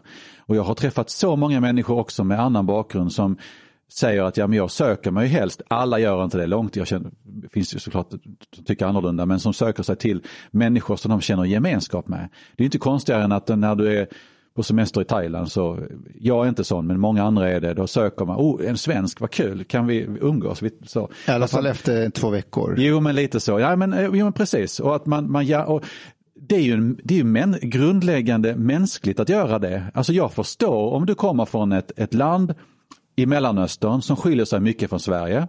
För, för det gör det förmodligen på många plan. Och så kommer du hit och du känner, wow vilket konstigt land. Liksom. Det här är ju inte alls som hemma. Men här har jag landsmän. Och så söker man sig till dem och man finner en gemenskap, en trygghet, man pratar samma språk. Det är ju mänskligt. Och ja, det är ju inget fel i det. Men där har du också mångkulturens problem. Framförallt om invandringen är väldigt stor. Och jag brukar jämföra det med när mina släktingar kom till Sverige från Finland för att arbeta i svensk industri. Lite romantiserat förmodligen. Men jag hade också polare när jag växte upp. Eh, två av mina bästa vänner var, två, det var greker, de var två grekiska bröder. Jag kände en kille från ja, Marocko, jag nämnde väl innan Italien lite så. Men då kom du som arbetskraftsinvandrare, du skulle ut på arbets, på golvet. Många pratade inte engelska, man pratade bara sitt egna språk. Och vad fick man då göra när man skulle prata med varandra? Jo, man fick försöka prata svenska. Det var så man liksom någonstans försökte närma sig varandra. Men då hade du ändå liksom arbetstillfällen. Nu har vi en så stor invandring, vi har inte, det finns inga jobb längre, vi har inget behov av de människorna om man ska säga det krast. Och då hamnar du i ett utanförskap i en förort. Då söker man sig till, lite förenklat generaliserat, till sina egna landsmän där man känner sig trygg och så bygger du på segregationen. Och där har du också för mig otrygghet. För att många jag pratar med, även de som inte är sverigedemokrater, menar att för 30 år sedan i den här förorten, jag gick ner här till affärscentrat, så var alla svenskar. Det kändes jättebra. Men idag när jag går ner här så finns det inga svenskar längre. Det här känns inte bra. Alltså, man, det är inte så att man tycker illa kanske om människorna som är där, men man känner att det här känns inte tryggt längre. Och jag tror det funkar åt andra hållet också. Och där har du också en del av din trygghet, att du känner, det känns inte bra. Jag hoppas ni förstår vad jag menar. Jag, fast jag, jag, jag har upplevt det där fast nästan rakt tvärtom. När jag bodde, okay. i, ha, när jag bodde i Hallunda så var jag den enda som faktiskt typ var född i Sverige, höll på säga. Ja. Det är bara Mellanöstern. Kurder och syrianer. Men i Hallunda kunde jag vara mig själv och politiskt inkorrekt och prata skit om vilka folkgrupper jag ville och hålla på och provocera och tramsa. Det var ingen som alltså Det är helt okej okay att man mm. diskuterar lite högljutt och tycker saker och åsikter. Och så råkade man hamna på Kungsholmen och då kände jag mig jävligt otrygg. För det är bara falska leenden påklistrade, du vet. Jag förstår lite vad du menar. Ja, ja så att jag, jag, kan väl tycka att det lite, det finns en tvärtombild också på något plan. att typiska medelklassvensken med huslån upp över öronen och, och ska visa den här vackra Instagram-fasaden. Jag skräms nästan mer av de människorna. Jo men alltså för att det är klart att det finns grupper av svenskar som jag inte känner en gemenskap med. Men jag vill ändå bara någonstans för, alltså försöka förtydliga den här otrygghetskänslan som många kan känna. Och du kan inte alltid riktigt ta på den. Det är bara något som inte riktigt känns bra. Och går folk omkring för länge och känner så, Oavsett om den är äkta, alltså den kan bara vara upplevd. Men, och den gruppen växer. Och det kanske även finns någon som kommer hit som känner samma sak. Då, då, då kommer det att sluta dåligt tror jag. Vill, vill du bara kort, du behöver, det behöver inte vara långdraget, bara kort definiera vad du menar med mångkultur så vi inte pratar förbi varandra. För jag har hört lite olika definitioner av det. Ja, det finns många definitioner ja. ibland. Jag... Syntare ena gruppen, hårdrockare den andra. Då har Funkar du olika inte kulturer. bättre alla är syntare liksom. Nej men alltså jag menar när man debatterar mångkultur hemma i Karlskrona kommunfullmäktige då, då, då, var ju ofta svaren man fick från andra partier och deras företrädare att jo men jag äter pizza liksom och säger tjena till pizzabagaren liksom. Då ja men det, det är en jättekorkad Ja jag skulle bara säga ja. att det är inte mångkultur för mig ja. utan mångkultur för mig är motsatsen till eh, välfärdssamhället och nationalstaten. Alltså, för, alltså så här, det jag nämnde tidigare, grunden i det svenska välfärdssamhället, förlåt, har varit att det har funnits en gemensam grund att stå på. Sen kan man diskutera exakt hur, hur den grunden ut, men det har ändå funnits något där som har fört oss samman. Det har funnits en majoritetskultur. Mångkulturen är något annat. Då är inte liksom, då, då, då, ingen kultur ska vara bättre än någon annan och det, det kanske det inte ska vara men det finns heller ingen majoritetskultur utan alla måste få vara det de är. För att Tittar du tidigare, alltså, om du går tillbaks till 50-60-talet, då pratade även Socialdemokraterna om assimileringspolitik. Kom du till Sverige, då skulle du bli svensk. Det var liksom ett mål, en målsättning på sikt åtminstone. Idag är det tvärtom. Det finns ju inga svenskar säger man, utan kommer du hit så får du gärna bo med dina egna, ni får liksom odla er kultur där borta. Och då växer det helt plötsligt upp olika parallella samhällen inom Sveriges gränser. Som ibland, och många gånger är de ju Dessutom, det är inte så, för ett tag så ville man ju säga att det är svenskarnas fel för att vi släpper inte in folk, men jag vill, det kan, kan vara så ibland. Men jag vill också påstå att väldigt många grupper isolerar sig självmant för de vill inte bli svenskar, de vill inte vara en del av det svenska samhället. Och då har vi de här parallella samhällena som växer upp sidan om varandra och ibland står de i, någon, alltså i kontrast mot varandra men det kan också vara motsättningar. Och då helt plötsligt så underminerar du liksom grunden för det generella välfärdssamhället. Tilliten till myndigheterna, tilliten till varandra. För det viktiga är ju inte längre det svenska folket och, Sverige utan det är ju den här gruppen som jag tillhör här borta. Och du har ju den, den sortens isolationstendenser, eller att man isolerar sig, finns ju även idag, jag nämnde det lite tidigare, hos många svenskar. Att man isolerar sig i sin lilla grupp och vill inte vara en del av helheten längre. Alltså för mig är mångkultur... i det vita rasrena Bromma? Ja men lite så. Så att för mig är då mångkultur motsatsen till det jag tycker om. Det, det skapar liksom segregation, det skapar splittring. Det är inte samma sak som att jag tycker illa om de här människorna. Men jag tycker illa om mångkultur för att det slår sönder grunden för det samhälle jag vill leva i. Men kan, kan du hjälpa mig att bryta ner För när, när du säger att det, det, det, finns en gemensam svensk majoritetskultur. Vad är det för komponenter som gör att den blir en gemensam majoritetskultur? Ja, det kan man ju diskutera, men jag nämnde det tidigare att det som ändå har funnits i Sverige, har ju, vi har haft ett och samma språk. Ja. Ehm, det har ju funnits en, en, de flesta har varit lutheraner, alltså så, och med religionen, även om jag är ateist erkänner, har det kommit vissa traditioner, vissa värderingar. Vi har haft eh, lagstiftning som förenar oss, ehm, kultur, eh, moral, bara en sån enkel sak som att man tar varandra i hand, vad vet jag. Men saker som vi ändå någonstans, alltså kommer du till en annan stad i samma land så, så, vet du ändå hur du ska bete dig för att vi vet ungefär vad det är för sociala regler som gäller. Men också etnicitet för att man har känt igen sig varandra. Det finns en trygghet i det att ja, men du ser ut ungefär som jag gör, lite förenklat. Men Sen kan man säkert ta bort någon av de byggstenarna men tillsammans har det utgjort liksom grunden för det som har kommit att bli Sverige. Och det finns ju också forskning på det. Att utan nationalismen, inget välfärdssamhälle. Utan den är ju en viktig komponent i det här. Och då menar jag bara när det blir så splittrat som det blir i ett mångkulturellt samhälle, då slår det ju liksom sönder den här grunden. Och då på sikt riskerar jag också då att nationsgränserna att tappa betydelse. Ehm, att man suddar ut gränserna och vi har inte den här gemenskapen längre utan då är det liksom den här lilla gruppen eller klanen som det kan vara i vissa länder som är det viktiga. Ehm, och inte liksom folket, landet och att vi bidrar till det gemensamma. Fast jag skulle nog säga att du har vänt på logiken här. Välfärds, välfärdsstaten raderar ju nationalismen. När, när, du, när du, så här, om min granne, om jag bor granne med Mustafa så, mm. nu har ju inte han någon tjej, men om han hade haft en tjej och som hade lämnat honom och, och det går helvete med jobbet och så börjar han supa och må dåligt och allting. Mm. Vad, vad, vad, är, vad händer då i, i, Sverige? Ja men SOS, skicka in honom på torken, något åtgärdsprogram, anonym alkoholister, hej och hå och så, sen gå till Arbetsförmedlingen, söka nytt jobb och förhoppningsvis blir han en god medborgare igen. Mm. Hela den övningen kostar väldigt mycket skattepengar. Jag mm. betalar in en stor skatt som ska fördelas vidare till en so socialnämnden i kommunen som sen ska lägga det till en handläggare som ska besluta om en åtgärd och bla bla bla. Och det är stor administration och det är väldigt så här opersonligt, liksom hela mm. den här biten. Men vi låter det vara så ändå för jag har ju betalat skatt för det så jag har inget ansvar för det har jag redan tagit mitt ansvar när jag betalat skatt så jag skiter väl om han sitter där och super och, och mår dåligt i all ensamhet. Men Tar du ett samhälle mer som Mellanöstern eller kanske andra kulturer, då betalar du inte så hög skatt utan då knackar du hellre på dörren. Hallå hur mår du? Liksom det är mer det här mänskliga direkt emellan. Och det är det som jag menar bygger någon slags gemenskap, att man bryr sig om varandra. Men det har ju också, vi har ju också haft det i Sverige. Och vi ja vi har haft det. Men, så men... långt tillbaka. Jag, jag vill nog säga att en, en stor del av förklaringen till att det har försvunnit är socialismen. Ja exakt. Och att man har slagit sönder familjen.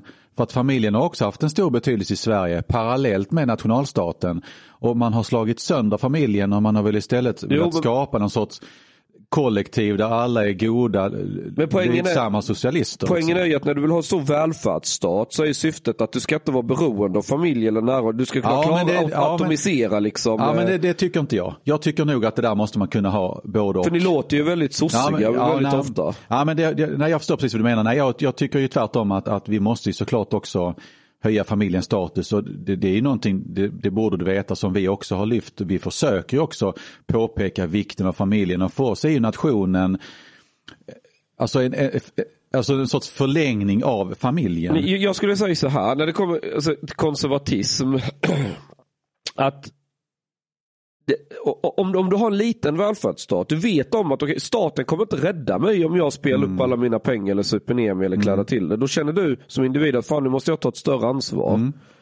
Men, men du, du, tar ju inte det här ansvaret om du vet att skit samma, jag kan liksom missköta mig. Det kommer inte, vad är det värsta som ja, kan hända? Jag förstår, ja, men jag, jag förstår precis vad du vill alltså, Framförallt så, ja. och då blir familjen och, och, och, och nätverk, det blir mycket viktigare i ett mm. sånt samhälle. Och då kommer, och när det blir viktigt, då kommer det också finnas en starkare kärnfamiljer och så vidare, och den större familjen och, och klaner höll jag på att säga. Men, men, men liksom, då, då kommer folk på automatik bygga de här organisationerna. Ja, jag... och, och det är också just för att det är det som historiskt alltid har funkat, det vet man funkar. Och då skapar man sin egen trygghet, men då tror jag också att man får du, du, drar, du drar lite för långt och du övertolkar mig lite för att jag, bara för att jag står upp för det generella välfärdssamhället så innebär ju inte det att jag tycker att det till exempel är bra att eh, socialisterna har slagit sönder eh, så familjen så tillvida att det är klart att, att både man och kvinna ska kunna jobba om de vill. Jag har ingen annan uppfattning. Men man måste också själv kunna bestämma om man anser att någon ska vara hemma och ta hand om barnen. Och det är inget fel att göra det.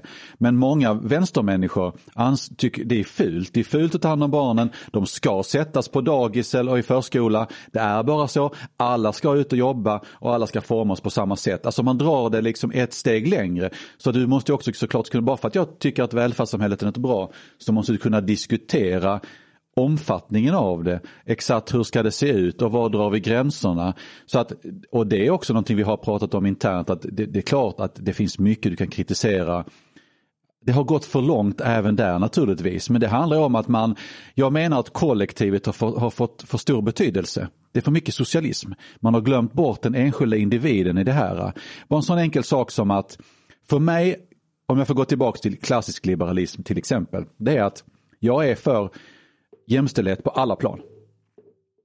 Och jag tycker att det är klart att män och kvinnor, lite förenklat, ska ha exakt samma möjligheter, eh, förmåner, skyldigheter. Vad menar du med lite förenklat? Ja, men man kan prata om det. Okej, okay, sure. Mm. Ja. Du kan ju inte få män till att föda barn så att där får du Nej, men, ja, men typ så. Men vi ska ha samma möjligheter och samma skyldigheter. Och om du vill välja en viss utbildning, då ska du göra det. Men då måste du också acceptera utfallet. Eftersom män och kvinnor biologiskt sett generellt sett är olika så kommer du få en situation där män överlag väljer en viss riktning, kvinnor överlag väljer en viss riktning. För mig är det, det är okej okay, om man vill det. Så länge du har fri vilja då alltså? Fri vilja är det ja. viktiga. Men vad många människor på vänsterkanten och tyvärr även en del liberaler idag säger Tyvärr, alltså vi, Centerpartiet till exempel har också lyft fram det. Då menar man att utfallet är fel. Då vill man påverka utfallet och då tycker man att, ja men vänta här nu, vi ska kvotera. Men vad man då gör, då säger man att det fria valet är fel. Så att det har ju gått för långt, alltså ni förstår vad jag menar, ja. att då är ut, alltså då, då, då, kan man ju säga att då struntar vi i det fria valet. Då bestämmer vi att så här många ska bli det, så många ska bli det och så är det 50 där, 50 ja, där. Ja, alltså, runt så. det här bordet tror jag alla är överens om mm. att det är jämlikhet i möjligheter vi är ute efter, inte yes. utfall. Sen ska inte vi sitta och diktera vad det bästa utfallet borde vara. När jag lyssnar på dig så låter det som att liksom det är välfärdsstaten som är kärnan eller utgångspunkten i du, hur du ser på politik. Så är det. Right? Jag kanske så. håller, jag kan ju också dela chanskritik till viss del att det får inte gå för långt. Absolut, ja. men om, om, vi leker med tanken att jag kommer på något genialiskt system där mångkulturen inte alls eh, vad blir jeopardizes komprometterar, äventyrar. äventyrar, äventyrar att mm. mångkultur inte äventyrar välfärdsstaten. Skulle mångkultur då vara ett problem för dig? Ja men då... då... Jag, tycker, ja, men så, jag tycker fortfarande att det ska finnas en majoritetskultur. Varför? Om välfärdsstaten är ja, intakt. Men du, kan, du kan ha en majoritetskultur och mångkultur samtidigt. Det kan man. Oh. För, för jag menar, jag har aldrig fattat om jag är assimilerad eller integrerad. Du är ashkan, det är liksom, du är Jo, jo, men jag menar om man ska försöka förstå de här definitionerna. För jag menar, jag känner mig lite svensk. Språket mm. är nog den gemensamma mm. faktorn. Eh, det är så, så fort man åker utomlands. Jag tror du har mest gemensamt med autister framförallt. Ja, men jag identifierar mig lite alltså, som deras diskussion där på ja. hörnan är ganska intressant. Alltså för att... Nej, men okej, du har en poäng. Men jag menar om vi ska använda national, nationalismbegrepp ja, men, Okej, vi skulle kunna säga att långt innan massinvandringen tog vid, om vi backar till 50-60-talen, så, så skulle man kunna hävda kanske att det fanns någon form av mångkultur. Vi hade en majoritetskultur, men vi hade också en samisk minoritet, det fanns en judisk minoritet, det fanns en romsk minoritet, de är ju eh, en Sverigefinsk minoritet som, som växte i och för sig under 50-60-talen. Och inte de minst fanns, vallonerna, vallonerna. Ja, valloner. Fast de, de blir faktiskt, de var, jag, jag har läst om det jag på 90-talet. Jag pluggar historia. Men, jag menar aldrig allvar. Ja, men jag läste, ja. just när jag pluggade historia i Lund så läste jag om vallonerna. De var inte så jäkla många, det var väl bara 1200 som stannade. De var ju fler jag som var. Jag du skulle men, säga 12. nej, men 1200, jag minns inte exakt siffran. No offense valloner. Jag, jag, Min poäng där var att ja. de, de var tydligen, jag läste i någon bok jag läste, att de var lite motsträviga. De ville liksom inte sådär integreras. Nej, Nej, men idag så finns det ju massa människor som har vallonsblod i sig. Så att det gick till slut. Men det kanske inte hade gått om vallonerna var två miljoner, vad vet jag. Liksom. Ja, alltså, det det jag tror det handlar om mängden lite grann. Ja, alltså vi kan prata om mängd, men samtidigt också, jag, jag menar att Sverige aldrig behövt ha en integrationspolitik förrän ganska nyligen. För jag menar, stora delar av invandringen som började med. 60-70-talet, dels var det arbetskraftsinvandring. Yes. Eh, Det är en väldigt fin expressway in i kulturen. Självklart. Där du kanske inte nödvändigtvis blir assimilerad och lämnar din gamla identitet, Mm. men du kan bli kompatibel med eh, majoritetskulturen. Håller med, exakt. Och sen många av eh, mycket av flyktinginvandringen, det var ju människor som redan var minoriteter i sitt eget land. Mm. Och minoriteter har ju en bättre förmåga att anpassa sig. För det, Så- det, det, det, det, är det de har gjort. Man, Liksom. man kan inte bortse från att Jugoslavien med Tito, det var ju väldigt socialistiskt. Det kan vi nog vara överens om att Ja, det var. och, och att då komma till Sverige under Socialdemokraternas styre, skillnaden var ju inte speciellt stor för de här människorna. Rent kulturellt och... Samma med chilenare när de kom hit. De var också vänsterextremister när de kom. Ja, ja de, de, de, det funkar det är mycket lättare om Ja. du redan är vänsterextremist och förstår det svenska samhället. Förutom, Ja, ju så. förutom Alejandro Fuentes Bergström. Hans, Ja, hans pappa var väldigt auktoritär höger. Men, ja, men i alla fall. Men, men det, Det ju fanns på- undantag kanske. Det finns undantag, absolut. Eh, Men jag menar, det var mycket flyktinginvandring var mycket minoritetskulturer och de är väldigt duktiga på att anpassa sig. För det är vad de har gjort i sina hemländer eh, långt bak i historien. Eh, Så det är en faktor. Eh, Men fortfarande, jag menar att välfärdsstaten i sig behöver ju inte äventyras av mångkultur per se. Det är den kopplingen jag inte ser. Jag ser en korrelation, men jag ser inte kausaliteten. Nej, inte om mångkulturen är, alltså om, om den inte är för stor, ja. Precis, men den, får- den får inte bli så stor att den, den riskerar att slå sönder helheten, majoriteten. Eller, Hur, hur vet man hur stor den får bli? Det finns nog ingen matematisk formel på det där du. Tyvärr, hade jag haft en då sån så hade, Då är det dags att uppfinna den. Ja, jag tror att vi har passerat den gränsen idag, men eh, men alltså, jag, jag, det jag berättade tidigare, alltså när jag själv växte upp på 70 80-talet så tyckte inte jag att invandring var en fråga. Alltså måste det betyda att jag åtminstone då tyckte att det här är inget problem. Men det blev ett problem för mig under 90-talet när jag tyckte liksom att det gick för långt. Så att, och var den gränsen går, det är nog, ja det är svårt att säga. Det här, det här är bara min personliga Ja, absolut. subjektivt. Ja, vi- och var gränsen går här. för ett land som Sverige, ingen aning. Men den finns där någonstans. Och jag menar, man brukar prata om sådana enkla saker som begrepp som white flight. Och det där är ju någonting, det har ni säkert hört talas om. Absolut. Ja men, det- du har, ja, men precis, du, du, du bor i ett visst område och när mängden människor som flyttar in med annan bakgrund når en sorts kritisk massa. 4 procent. Ja, det är något sånt ja. Då helt, ja, det är ganska Inflationsmålet. lite. Ja. Då börjar folk flytta därifrån. Och, och jag menar, jag kan tänka mig att många av de som har gjort det historiskt sett, de skulle aldrig rösta på Sverigedemokraterna.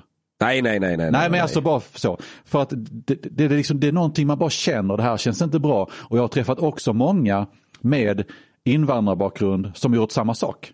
Ja, ja. Vi vill inte bo här. Mina barn ska lära sig svenska. De Ja, men det är därför jag menar, att varför, varför kallar vi det white flight? För jag har många, jag Nej, det är menar- ett begrepp man använder. Right. Jag, alltså så, jag har Det- inte en uppfunnit det själv. Det började, egentligen. ja det är en Det är en klassflykt. klassflykt Men- men därför att ja. om, om, om, om det om, området översvämmas av högutbildade iranier så kommer Ja, det vi inte tar bli någon emot white flight-människorna. Vi tar Förmodligen emot inte, dem. nej. Nej, Nej, men precis. och då är det ett klassperspektiv. Så Ja. white flight blir ju Ja men det är väl ett missvisande, begrepp som kommer från USA. Nej, men det alltså, handlar väl helt enkelt om när vita amerikaner, alltså det, Ja. det är väl där det har börjat Ja, men i någonstans. Solna finns det jättemånga iranier och vi tar tacksamt alltså, det- emot det- alla det flyktingar från andra ju- orter som flyr Det, sina det orter. finns liksom. ju Det- en hyfsat stor korrelation mellan klass och etnicitet.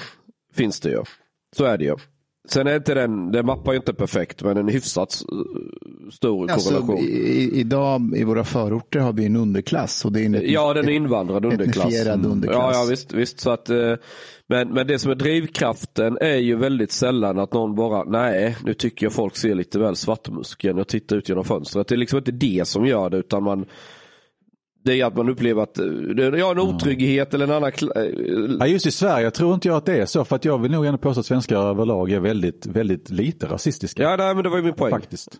Ja men faktiskt. Ja. Ja, och det, och det är därför jag är nyfiken på liksom, vad är den här siffran där vi vet, eller kan åtminstone med viss säkerhet Jag kan inte ge dig någon Nej, jag säger inte att du ska ge den. Jag menar bara att det, någon, någon måttstock måste vi väl ha. För jag menar, vad, vad är, Jag, jag tror det är lättare att mäta saker i form, alltså klass går ju att mäta på olika sätt. Du kan mäta utbildning, du kan mäta inkomst. Eh, Det går ju även, skulle, om, om, en, om vi nu leker att vi har ett rejält övervakningssamhälle. Då skulle du kunna mäta vad spenderar folk sina pengar på. Det är också en klassmarkör. Absolut. Så att man skulle... det. Man skulle kasino. Ja, jo, verkligen. det avslöjar väldigt mycket ja. Eh, och det, jag tror att det förklarar nog mycket mer. Eh, för en konflikt är ju när människor flyttar ut från ett område och det förändrar karaktär. Järvafältet var ju arbetarklass förr i tiden. Nu är det ju nästan enbart invandring, eller invandrare som bor där, eller med den bakgrunden. Eh, en annan konflikt det är ju den mellan SD och journalister eller det offentliga Sverige eller det vissa vill kalla deep state om man ska vara konspiratorisk med foliehatten på huvudet.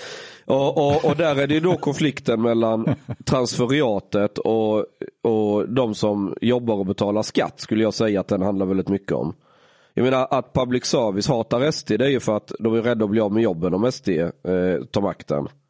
Det, det, det är den rädslan som finns. Det finns nog många som faktiskt ogillar oss rent politiskt också. Eh, ja, ja, men egenintresset eh, eh, ljuger aldrig. Som en klok man Men sa. har, de, har de rätt i det då, Rickard? Kommer de bli av med jobbet om ni kommer till makten? Nej, alltså jag tycker nog att vi har varit jäkligt tydliga med att vi faktiskt, och även, alltså, Älskar public service? nej, nej, men vi gillar public service som idé. Men alltså det vi kritiserar hos public service det är ju inte själva grundtanken med public service att det ska finnas liksom en sorts vi ska garantera att det finns en objektiv vad vet jag, nyhetsförmedling och att det ska finnas redaktioner ute i landet som lyfter fram även andra delar av landet och vad som händer där. Utan det är ju snedvridningen. Hur, hur otroligt svårt de har det med objektiviteten. Det kommer de Jag menar- alltid att ha. Och det stör mig något fruktansvärt. Och jag menar det är inte så att Stefan Löfven har suttit i 20 minuter, i 30 minuter och har fått svara på frågor om varför han har kallat eh, Al-Fatah för sitt systerparti. Och jag menar Al-Fatah som då är antisemiter och judehatare som vill eh, eliminera Israel från kartan. Det, han får ju inte de frågorna. Och jag kan tycka att det är okej om Anders Holmberg går bananas på mig, jag är van. Alltså jag, jag, jag I couldn't care less. Jag tycker bara det är tråkigt när man får chans att vara i tv att vi kanske kunde prata om något som är viktigt. Men jag stör mig på att ingen annan får de frågorna. Ehm, och jag menar, och då är de, är ju inte objektiva. Och tittar vi historiskt sett, nu har det blivit bättre. Vi behandlas mycket bättre idag. Så. Men, Vet du varför? Vänta, men backar vi tio år, för att de tror att vi kan ta makten. Jag vet men för tio år sedan, det, vad heter han, Göran Hägg, jag minns inte, skrev... Hägglund. Hägg, hette han det?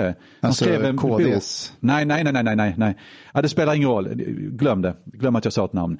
Det var en person som skrev en bok där han hade gått igenom och tittat på hur media eh, ser på Sverigedemokraterna. Björn och- Häger. Ja, Björn Häger. Tack. institutet, tack för det minnet. Du är min extra hjärna, tack.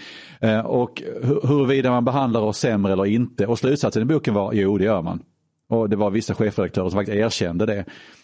Och det är det jag vill förändra.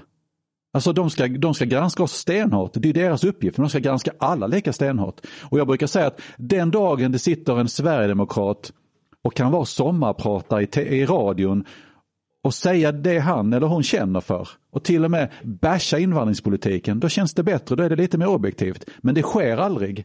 Och det stör mig. Så att mer objektivitet, mer demok demokratiskt, men public service som idé, ja, det är klart vi ska Ja, det- okej. det- jag, jag har en fråga. Så Du jag bara tar över här, Ja, Chang. men jag, Mustafa har inget viktigt att Vi säga har ingen struktur. Men, Jag vill ju prata med Mustafa, Ja, ja, liksom. ja, men det ska du få göra alldeles strax. Du och jag har pratat så många gånger En, förr. en SD, ja, ja, en SD-are ska få sitta i som P1 Sommar eller vad Ja, men det var bara ett exempel. Ja, och, och basha invandringen. Nej men, Ja, men, ja, nej, men det, är, det är helt okej, jag köper det, det är tolerant liksom. Och då, det är en åsiktsyttring som företräder väldigt många i Sverige. Ska Yasinbyn få P3 Guldpriset? Det kan man ju diskutera. Om SD ska få sitta och, och sin hjärtas mening, ska, ska inte han kunna... Jag tänker inte svara, alltså rent allmänt, jag jobbig, jag ja. tyck, nej, men rent allmänt, helt ärligt så tycker jag så här, man måste kunna bedöma musiken oavsett vem som står bakom den. Alltså man måste kunna, jag, jag tänker inte uttala mig just i det enskilda fallet, men musikens kvalitet, ja, men jag står för musikens kvalitet har väl egentligen, alltså se till konsten och inte konstnären, brukar jag säga. Så det låter som Jonna Sima nu på Aftonbladet. Det vet jag inte. Jag, jag kan ju störa mig på det rent känslomässigt att han faktiskt har fått den Men- men uppmärksamheten. du samtidigt- Men vet du vad det beror på? Det är till exempel en sån enkel sak som att, att ehm, jag tar som exempel, en, en, en känd individ, gammal eh, slagskämpe från Kungsträdgården som eh, tillverkade pasta Paolo Roberto. Ja, exakt. Jag vet. Och som, som, som, som för, förbannat god pasta för övrigt gör bort sig och blir totalt utstött från samhället och liksom blir av med sitt företag. Och jag, jag menar man måste kunna skilja, jag tycker det han gjorde var illa. Men du måste kunna skilja på det. mötesbrott, vem bryr sig? Jo men jag bara menar att han blir bashad och, och, och straffad och nästan lämnar landet. Eller han har väl lämnat landet, han bor i Italien. Nej, jag vet jag inte. Han är i Italien men just nu. den här andra killen, rapparen, som, som har gjort en väldigt grov handling, hyllas och lyfts upp. Det stör mig på. Men vad jag ville säga att själva grund, alltså idén att se till konsten och inte konstnären, den står jag fortfarande för. Det vill säga att jag kan ju lyssna på musik även om den som gjort musiken är en ganska avskyvärd människa. Så att faktiskt, jag har ju lyssnat på musik från 70-talet till exempel. Eh, ja, ta Gary Glitter. Lite sådär, jag upptäckte honom på, på 90-talet och ja men cool musik och han var inte han som vi- visade sig vara pedofil. Det är fruktansvärt. Men musiken är fortfarande bra.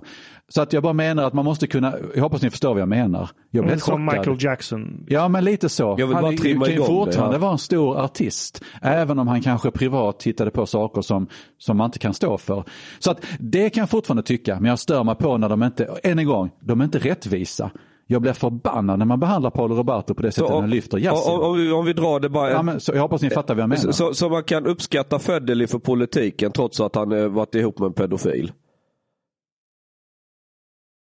Dun, dun, jag lämnar walkover på den. Du ser att jag ska nej, fan, Chang, jag ska fan Chang. konkurrera ut Anders är, det Holmberg. där Nej, men är, vi- makt, nej, en men- maktposition. Om vi säger Alltså, så här, du kan fortfarande vara... Yasinbyn är förebild för väldigt många och har väldigt stor Ja, makt och han, Yasin kan inflytande. inte stifta lagar med, sina, med sin musik. Du kan Nej, fortfarande de har vara... sina egna lagar i Järvafältet. ja, men han kan inte stifta våra lagar.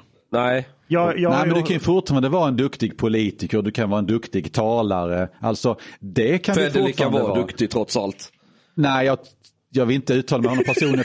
För, problemet är att jag skulle i så fall uttrycka mig ganska negativt om honom. Och jag, det finns ingen anledning att göra, det är inga positiva saker jag skulle säga. Men poängen var att han kan ju fortfarande vara en duktig debattör och talare trots det där. Är inte sant? Och det var tror jag du, jag jag tror du kan hålla med om. Jag fick till den här Men- tystnaden på 3-4 sekunder. Ja, men, där. grej, jo, men det är för att jag skulle förmodligen säga något ganska negativt. Jag, det finns ingen anledning att göra det. Du, Jag Rickard, behöver inte basha en människa. Så. ehm, förtroendet för public service bland sverigedemokrater är väldigt lågt. Så är det. Nu har inte någon siffra här, men jämfört med andra som sympatiserar med andra partier är väldigt lågt. Svara ärligt på den här frågan nu. Tror Mm. du att Sverige- sverigedemokratiska, sverigedemokratiska väljare vill att public service ska bli mer sverigedemokratiskt vänliga? Eller tror du att de vill att, att de ska vara, vara opartiska bara? Jag tror du hittar båda grupper. Alltså, vi har ju debatterat den frågan på våra landsdagar. Alltså det högsta beslutande organet och vi väljer partistyrelse och fattar beslut om alltså, politiska förslag och liknande. Um, och den linjen som partistyrelsen la, la fram vann. Och det, det var ändå någonstans en, en ganska positiv grundsyn till public service men vi, vi, det finns ju fortfarande kritik där. Men det fanns ju en stark opposition som mer eller mindre tyckte att lägg ner public service. Så att det finns ju en, en, en stark en, stor grupp individer i Sverigedemokraterna som är så negativt inställda till public service att man tycker att det bör läggas ner. Du kommer säkert hitta de som tycker att ja, de ska bli mer Sverigedemokratvänliga för när vi tar makten då ska vi göra tvärtom. Det vill säga att de ska inte springa sossarnas ärenden, de ska springa våra Exakt. ärenden. Jag tror att de finns, men, och, då, och det är en intressant fråga för att samma sak när jag är ute och föreläser om, om ideologi, då brukar vi också glida in på det här nämligen. För att där har du ett problem. Om du tar en människa som blir mobbad till exempel och blir mobbad under hela sin uppväxt. Så en dag så, han, han blir så mobbad så att han, han har bara massa hat i sig. Är det Chang vi pratar om nu? Nej, inte. Nej. Så träffar han, vad vet jag, och så att den här individen går och bara tänker på hämnd. Och någon dag så får den här individen chansen att hämnas och slår tillbaka tusenfalt. Starta nyheter idag. Ja, eller se till att de blir misshandlade eller något. Ja, men, så- Ja. Alltså man vill ge tillbaka. Ja. Och jag tror att många sverigedemokrater känner att vi ska ge tillbaka den dagen vi sitter vid makten. Men det, är liksom, jag tror att det är, det är en minoritet, men de, de finns där. Och då, får, då, då måste ju sådana som jag, när vi är ute, förklara att nej, men det är faktiskt ingen lösning. För vi ska alltid vara bättre. Vi ska göra, vi ska göra det bra. Och det måste vara att alla får komma till tals. Vi ska ju inte hämnas. Vi ska ju inte göra det de har gjort för att då är vi lika dåliga. Det är bara att då är det vi som är dumma och dåliga. Så att de finns, och hur många de är det vet jag inte. Men vi måste ju säkerställa att de förstår vikten av att vi alltid ska vara bättre. Det Jimmy sa någon gång, when they go low we go high. Var det inte Hillary Clinton som Nej, sa? nej, det, var, det, var, Jimmy det var Åkesson som sa. Jo, jag vet att det var Obama, jag skojar bara. I get it. Okej, men du Rickard, jag tänkte så här. Jag, jag kan ju inte sitta här och säga saker, Nej, jag förstår, jag förstår. citera Obama liksom, eller? Han var ganska sympatisk. Is it because Du- he's black? Nej, men du, vänta, när vi kommer in, innan du, så. Jag tycker faktiskt att Obama var en riktigt jäkla duktig politiker. Alltså så tillvida att jag tycker att han var, han, han, han, han är charmig, han är, eh, jag kanske inte uppskattar mycket av dem, den politiken han företrädde, men jag kan ändå tycka att han är en, en charmig han- han människa, näst- han- en bra debattör. Han hade nästan lika bra social kompetens som Donald Trump menar du? Ja. Nej men jag tycker, alltså han, han lyckades ändå att... Han, ja, Varför det på är du med i här podden? Vi behöver inte halka in på Obama. Du bidrar med noll.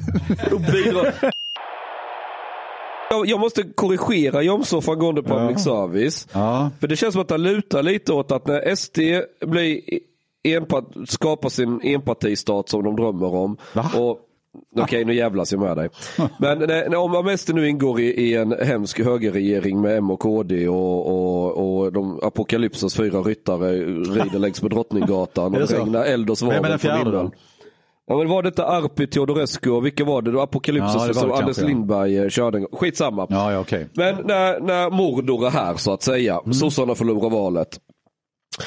Och så har vi då public service och då tänker, jag tolkar Jomshof men jag, jag kan ha fel här men som att då kommer public service journalisterna antagligen se SD som det nya sossepartiet och på automatik börja liksom du vet, rätta sig efter det bara utan att man ens ber om det. För det är ungefär så de här människorna funkar. Det är inte ett transferiat, de har inga egna åsikter. Utan det är bara karriärister och, och skamlösa människor hela högen.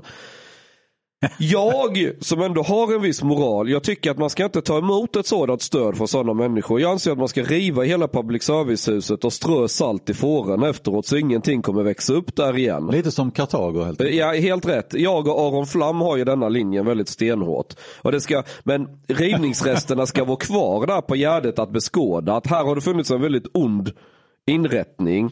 Så framtida generationer, liksom, om detta må ni berätta. Så att de inte glömmer bort, gör inte om detta igen.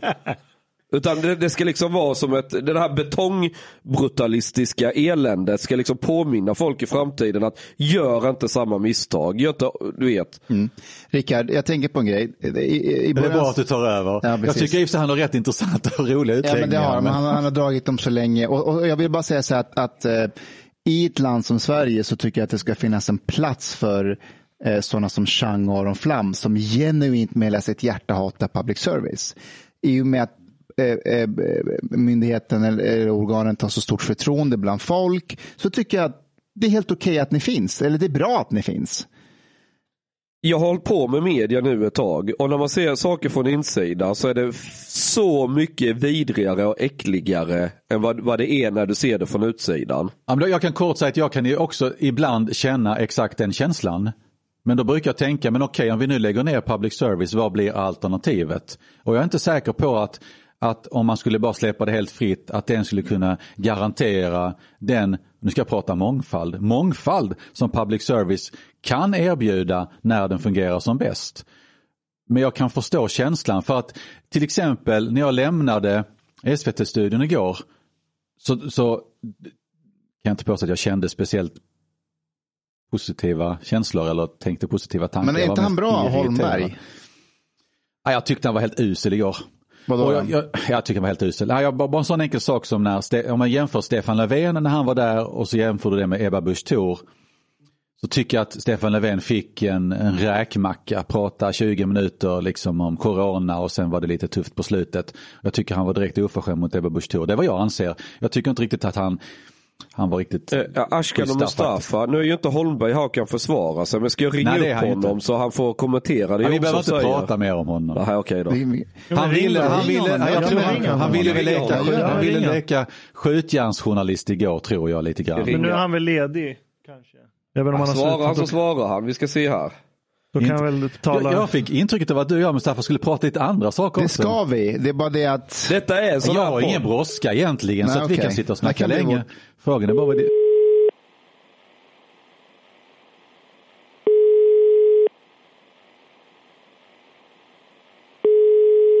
Anders. Hallå? Hallå Anders. Eh, Det är. Nej. Ring olägligt.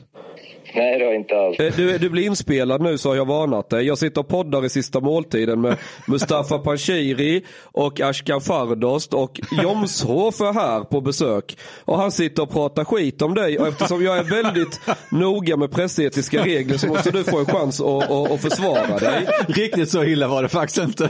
Och han, han tyckte att det var en jättehemsk intervju. Du, du hade alldeles för lite frågor om Ungern säger han. Ja. Du är så jäkla oseriös Jean. Ja, jag håller på att härja. Nej, men vi, vi tänkte vi, vi slänger in dig på en hörna om du vill vara med i podden på, på volley på några sekunder. Jättevänligt. Jag tror jag avstår ändå, Chang. Okej. Jag, jag, det blir ändå svårt. Han får jättegärna recensera mig, men jag recenserar aldrig de som, de som är med i vårt program. Men hur tycker du att, hur tycker du att intervjun gick, eh, Anders, igår? Eh, ungefär som intervjuer brukar gå. Eh, man, är, man är nöjd med en del och, och missnöjd med annat. Vad var du missnöjd Och med sen då? själv. Ja, det, det håller jag för mig själv, tror jag. Men Men nu jag- håller ni på att lura in mig i det här programmet. Ja, det- det är vi fakt- använder en basic journalistisk metod. Det är ja, som gör det här på eget bevåg. Ja. Vi- brukar ringa upp folk i podden och bara ta dem på volley. Det kan bli väldigt roliga samtal. Vi ska inte prata mer om dig Jag Anders. förstår det. Nej, jag hör att du är nervös nu. Du, du har någon producent jag, där är, som... jag, är, jag, jag är inte nervös, men, eh, men det, det kom lite oförberett bara. Ja, och för, det utsätter inte du andra för menar du, när du intervjuar dem i ditt program? inte att ringa upp dem så här. eh, eh, Nej, det, det jag- kan du inte anklaga honom Jag, jag är för. lite värre än dig, jag kan erkänna det. Jag var ganska förberedd igår trots allt. Anders, vem är nästa Ja. gäst i 30 minuter? Vem som är nästa gäst, Ja, det avslöjar vi nästa vecka. okej. Vad bra försök Men, men det här, inte det helt, här, inte det här, helt klart eller? okej, men det här kommer ut nästa vecka, så du kan säga det till mig här. Försök ändå. Vi, vi, vi ska, jag, har- jag har berättat för Jomshof och skällt på honom hur public service ska rivas och vi ska strö salt i fårorna efteråt. Men att betongmaterialet ska lämnas kvar på Gärdet som en varning till framtida generationer. Så de inte... Och vad kallar du mig som vill bevara Det kan jag public tänka service? mig att du har gjort. Jajamän, bara så du vet. Men jag kommer anställa dig sen så att du behöver inte vara orolig Anders. Ja, fint. Ja. Vad fint. Vi får prata om lönen senare. Vi har, lön? Nu det ska vi inte gå till. Vi, vi, vi, vi, vi säger så så länge. Ha det fint. Tack Anders. Hej, Anders. Hej. Hej, hej, hej. Hej. Jag, jag har ett problem med eh, Sverigedemokraterna som har eh, följt mig ganska länge. För jag menar, jag, jag står ändå väldigt olika eh, åsiktsmässigt. Är det att Jimmy Åkesson lyssnar mycket på hårdrock? Nej, inte det. Utan att, och jag har ändå offentligt och i sociala medier och eh, Twitter och massa ställen så här försvarat att så här, vi kan inte kalla 17 procent av landets befolkning för rasister. När du inte Ja, hittar... det håller jag med om. Jag Så tror inte där- ens där- det, det finns inte 17% rasister i Sverige. Nej men det tror inte jag heller. Så där har jag liksom varit och försökt försvara en så här hederlig debatt. Mm. Men för några månader sedan såg jag att Jimmy Åkesson har blockat mig. Jaha. Och jag har aldrig skrivit till honom. Jag har aldrig retweetat honom. Jag har aldrig kommenterat honom Blockat offentligt. på- på Twitter. Ska jag avslöja en intern SD-hemlighet? Är det ens... Ja, gärna. Det, det, är inte, det är inte Jimmy själv som sköter det Twitterkontot. Vem är det? Han het, jag tror att det är Hagnell. Men det kanske inte jag får säga öppet. Jag tittar åt ett Det annat är, håll. det, är någon, det är någon på kommunikationsavdelningen och jag gissar att den killen är Jakob Hagnell. Jag gissar att det, jag, jag kan inte svära på det men jag gissar. Okej, ja, jag tänkte om du kan ringa Jimmy och bara fråga. För jag har försökt få ett svar på det här. Jag menar, han, Jag, jag kan eh, prata med Jimmy och faktiskt intyga att du verkar vara en ganska trevlig snubbe så att vi, vi kanske kan lösa det. Du, du hamnar på den här listan över bra invandrare som inte sparkas ut. Ja, men jag vet att Det är jag som en sån jag där vet lista till jag- krogen du vet. Vi Ja, kan fixa in dig här Nej, Jag vet att jag är alibi. Liksom. Det, det vet jag. Alibi. Ja, ja, ja. Men, men jag menar, Jimmy är i maktposition. Jag vill gärna se liksom, vad makten... Det är inte så att du höjer nivån Chang. Nej, jag, jag, alltså, Du, fast du är ganska rolig, det har jag i tyckt sen Nej, första gången jag träffade dig. Jo, jag tycker att han är För ganska rolig. Det bara spinner du, du vet att anledningen till den här podden har väldigt, väldigt mycket lyssnare. Det är ju inte på grund av Mustafa. Han ska ju alltid vara den här tråkiga eh, socialtanten som du vet. Jag får ju alltid se till att det händer lite. Jag är mest förvånad att det är synd att det inte spelas in på video. Att jag ty tycker Mustafa sitter här och är mest lider faktiskt. Ja men det är bra, han ska lida. Han ser alltid ut så. Eh, eh, Jag vill dock an till det du frågade om det här att det finns vissa inom SD som eh, vill lägga ner public service, vilket du också misstänkte Ja, själv. det och så här. Och jag menar den gruppen tangerar kanske med den grupp jag ser också online. Inte alla SD men många SD som kritiserar vänsterns besatthet av identitetspolitik som växer och växer. Eh, Och där är jag nog gemensamt med de flesta partierna på högersidan också. att här, Identitetspolitik, jag ser ingenting konstruktivt i det. Men jag menar att speciellt många som an, påstår sig vara SD-anhängare, de kritiserar ju identitetspolitiken med sin egen identitetspolitik. Där de sätter sig själva och sin egen etnicitet eller sitt kön i offerposition. Och så säger de att ja, men det är de nya etniciteterna som har, håller på att förtrycka oss i det här landet. Och så har det bildats någon sorts, enligt mig, fiktiv så här, konfliktlinje mellan islam och Sverige. Och det är där det har landat. Och jag menar, faller inte många på högerkanten, och det är inte bara SD egentligen, faller de inte i samma fälla som de kritiserar för? Och Eh, jag- målar upp den här hemska liksom, religionen som... Jag, jag kan ge ett konkret exempel. En sån som eh, Ahmed som du var med på eh, Sverige möts. Ja, just det. Han blir ju väldigt exotifierad av SD och på högerkanten. Att åh, liksom, här har vi, han kommer från Jemen och han är brun och han kan det här med islam. Liksom. Nej, det är bara en kille som kommer från ett muslimskt land och har varit med om hemskheter och vi ska lyssna på honom. Men han sitter inte på sanning om islam. Om, om vi ska lyssna på honom, då måste vi också lyssna på den som säger att jag älskar islam. Det är det bästa som finns. Hans eller hennes åsikt bör ju vara lika mycket intressant som Loai Ahmeds. Ja, i en demokrati så bör ju de ås båda åsikterna ha samma rätt att existera naturligtvis. Men, men, men representerar inte båda islam likvärdigt? Om han använder sin forna identitet som muslim som argument för varför han vet vad som är islam och inte. Ja, men det där är ju naturligtvis oerhört subjektivt. Det spelar ingen roll om du pratar om religion eller politik. Jag menar det är klart att du har du en viss identitet vad det än är så det är klart att du förmodligen tycker att den är på det ena eller andra sättet och du är väldigt, väldigt subjektiv i den bedömningen. Och det är väl högst mänskligt att, att vara på det sättet. Jo, det men, är därför ser, men ser du Ja. att folk inom högern och SD som påstår sig hata identitetspolitik också är identitetspolitisk i den mån att om de hittar någon på andra sidan som är har en spännande melaninhalt och kommer från en annan exotisk kultur men som eh, pratar för den världsbild de har så blir den jättespännande och den ska man lyssna på mer än någon annan. Jag tror att ja, men alla människor, även när vi pratar om det här med, med koll, alltså det här eh, kollektiva och individen. Alltså, även om du är en individ så är det ju alltid så att människan kommer ju alltid söka sig till, i de flesta fall, förutom en och annan enstöring, till andra grupper av människor. Det liksom ligger någonstans i mänsklighetens natur oavsett om det är syntare eller hårdrockare eller tonåring eller om det är fotbollsklubb eller politiskt parti. Jag skulle kunna ge ett svar. Det här är, Ja, jag tänkte ge ett svar men det, lite, jag, jag, det blir nog ett långt svar det, det, här, det, här är väldigt eh, exakt samma sak råkar SD ut för. Eh, Jag vet innan inför val. Och så har någon hoppat av. Och många människor har ju lärt sig hur man blir omtyckt i media. Så då ska man gärna överdriva att SD var jättehemskt på insidan Ja, ja, och men kvinnofientligt alltså, ja. och bla bla bla. Vad gör medier? Då plötsligt så låter de en person som är bakgrund i SD få breda ut sig och berätta allting och gullgulla. För de säger det som medierna vill höra. Och, och det som man De vill vet sprida. den sanna SD. Eh, Precis, för det, bekräftar deras bild av, ja men då bra då lyssnar vi på denna och ger denna massa utrymme.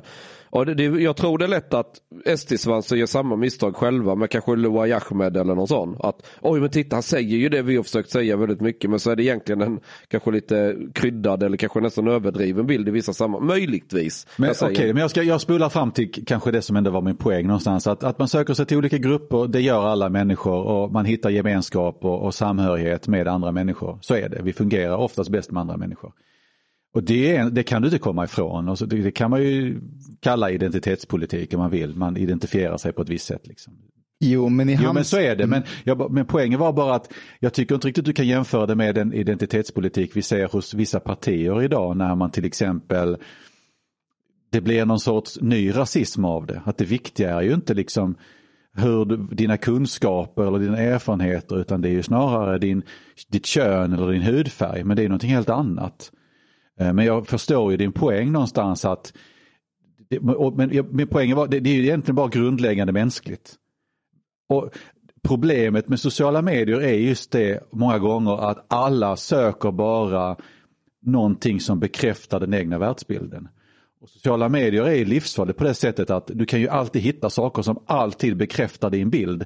Och då är det sant. Men du kollar inte ens upp om det är sant utan ja, men står det så och jag tycker så, då är det ju sant. Så Det är klart att alla människor vill ju liksom få den egna världsbilden bekräftad för det känns bättre. Jag hoppas ni förstår vad jag menar. Men det finns ju en fara i det också naturligtvis. Så det, jag, jag, förstår vad du menar men jag tycker inte du kan jämföra det med den identitetspolitik vi ser nu bland politiska partier när man försöker omdana samhället. Som jag tycker att den formen av identitetspolitik är rasistisk. Man, går tillbaks till att det är hudfärgen som betyder någonting och ingenting annat. Och jag, jag, jag är kritisk till mm. vänsterns identitetspolitik. Jo. Vi men jag förstår vad du menar. Det, mm. jag, absolut, du har en poäng i det du säger naturligtvis. Mm. Eh, men min så... poäng var bara att det är mänskligt. Mm. Alltså jag, jag tänkte att du... Jag tittar alltid på chans minspel för det, ja, han kanske ändå höll med ja, lite grann här. borde ja. verkligen filma. Jag ja, verkligen. Du, du var inne förut på att vi lever i en tid nu där, där mycket missförstås. Man, ja. eh, det är mycket polariserad och, och att, att, du ser liksom en, en splittring. Mm. Du har ju varit uppe i eh, hetluften senaste yes. veckan eh, och blivit anklagad för just mm. det. Eh, hur har du hanterat det? Och, och, och, då syftar jag på det här med att islam är en avskyvärd religion ja. och så. Hur, hur, har, hur har du hanterat det? Har, har det varit, har, tycker du att det har varit rättvis kritik mot dig och ditt sätt att uttala dig? Både och vill jag nu påstå. Det har funnits både och. Eh, men eh, det är inte, alltså det här, alltså för att det du kommer in på där, det handlar också lite grann om, alltså så här, och det är en jätteintressant fråga, det är en jättebred fråga. För då, kommer, då vill jag någonstans prata demokrati. Och demokrati för mig är, en, det är ju rätten att ha en, en åsikt. Du har rätten att ha en religion men du har också rätten att, att avstå religion. Du har rätten att ha en politisk uppfattning och du har rätten att avstå en politisk uppfattning om du vill. Eh, om du har rätt att tycka att en religion är bra, då måste du också kunna tycka att den är dålig. Och du kanske till och med tycker att den är jättebra eller jättedålig. Alltså någonstans. Och det, för mig är religion och politik det är liksom samma sak. Och du kan aldrig komma ifrån att, jag menar debatten har ju länge varit, det finns ju många som har sagt att kristendomen är så här eller kristendomen är så där. Eller att kommunismen är sån eller den är sån eller att eh, konservatismen och liberal, liberalismen är på det här sättet. Och det har alltid varit okej. Okay. Och jag har inga problem med att man gör så när man debatterar för att man kanske debatterar huvudfåran. Men så fort man då nämner islam, då helt plötsligt så börjar många reagera, men vänta så kan du inte säga. Och då ställer jag då som artist frågan, varför inte då? Det, gick ju, det var ju okej när den personen där sa det här om kristendomen, eller den. Eller när den personen sa det här om Sverigedemokrati, eller om konservatism eller socialism. Då var det okej. Men det är inte okej nu. Varför då? Varför ska den här religiösa gruppen ha någon sorts frikort? Men det är också så att det finns ju väldigt många människor, och där kommer, det finns ju även kristna som tycker så, att det är okej att, att, att vara svepande om politiska ideologier. Men det är inte okej att vara svepande om en religion och det spelar ingen roll om det är kristendom eller islam. Och det tycker jag är lika fel. För jag tycker att du måste kunna uttala dig svepande om, om allting, om en huvudfåra så att säga. För att vad händer annars? Du, då kan du inte säga att, att islam är så eller kristendom är så eller att socialismen är så eller liberalismen är så. Då går det ju bort. Det vill säga att du kommer att, alltså någonstans, hela, hela utrymmet för debatten och diskussionen kommer att inskränkas. Och det tycker jag är farligt. Men då är det såklart viktigt att man är tydlig i vad man menar. Och det vill jag ändå påstå att jag faktiskt var. För att jag, och det, det står jag fast vid, um, oavsett om jag har sagt använt begreppet islam mer tidigare. Jag använder faktiskt begreppet islamism mycket, mycket oftare idag. Men var, jag tycker varför, det varför gör du det? Just för att slippa den här formen av sidodiskussion som uppstår. För att om jag har ett långt, jag tycker ändå att om man lyssnar till vad jag sa i det här debattprogrammet Sverige möts, så var det tydligt att jag pratade om samhällen där människor förtrycks i islams namn, alltså islamistiska samhällen styrt av islamister. Jag hävdar att det var tydligt. För att oavsett vad du än säger så är det ju ändå så att det är muslimska samhällen som har islam som grund. Ehm, och det är därför jag menar att då var det ju tydligt att, att förklara att jag menar de samhällena. Jag menar såklart inte den här enskilda individen som har den här tron. För det har aldrig varit mitt syfte. För så pass liberal är jag att jag skulle aldrig tala om att en individ har rätt eller fel. Det måste man själv få bestämma. Och då är det ju såklart lättare att använda begreppet islamism för att slippa den pseudodebatten som uppstår. Men då finns det ändå ett men här någonstans. För att jag har ändå läst Koranen, det gjorde jag på 90-talet. Inte från perm till perm, men jag, jag, jag bläddrade i den, antecknade, läste fram och tillbaka. Jag läste också Nya Testamentet. Och jag kan inte påstå att jag gillade det jag liksom läste. Det fanns för mycket i Koranen som jag tyckte var problematiskt. Långt ifrån allt, det finns ju många kapitel, många suror. De, de, alltså jag tycker nästan Koranen är lite schizofren. Alltså just för att det finns saker som talar om kärlek och det finns andra som talar om att att, som är direkt hatiska eller där man ska döda den som, som alltså din motståndare. Jag, jag, jag, kan inte rabbla dem. Jag bara menar att vi, det finns både och. Vänta. Ja, och den andra delen av islam, det, det, Koranen är den ena delen och den andra delen är då Muhammed. Och jag har läst väldigt mycket om Muhammed. Och jag, det är en komplex person som levde ett lång, ganska långt liv och den senare delen av sitt liv då var han ju en, en krigsherre, han förde krig, han avrättade krigsfångar, han, han överföll karavaner, han stal för att få medel till att, till att finansiera sina kampanjer, han beordrade lönnmord på människor, han eh, massavrättade fångar. Och i min värld är det en ganska dålig, vidrig människa.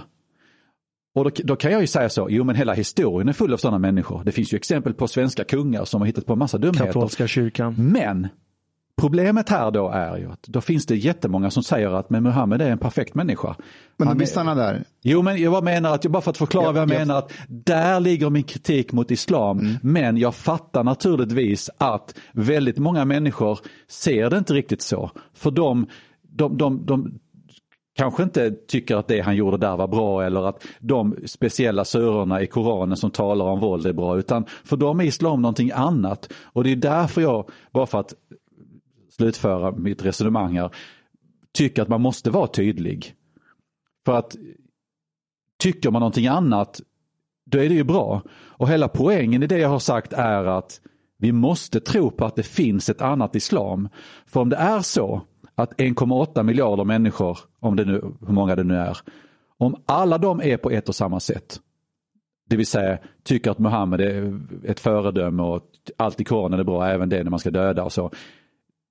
Då har vi en, en mörk framtid framför oss. Vi måste ju tro på det andra. Och det är därför jag tycker att vi måste stödja de krafter, och det menar jag från hjärtat, som vill någonting annat. Och då brukar jag lyfta fram Iran som exempel. Eller Turkiet. Där man har fått ett, ett, ett bakslag. Det vill säga att jag känner en hel del iranier. Som, som berättar om ett annat Iran innan islamisterna tog makten. Det fanns ett annat Iran. Det var ett muslimskt land. Men man var på väg i en riktning och så fick man tyvärr en revolution.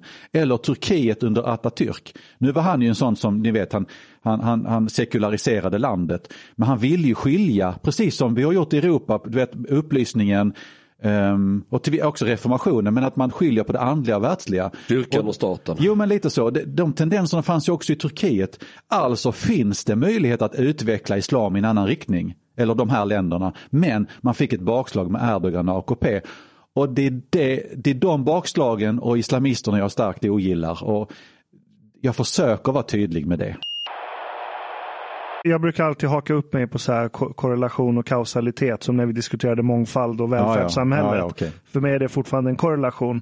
Eh, och, om, och, säg till om jag minns fel här, men i, i eh, jag tror det var 30 minuter, Ja. eh, eller Sverige möts kanske det var, eh, där du sa liksom titta på alla de här muslimska länderna, det är elände där, jag lider med alla som bor där.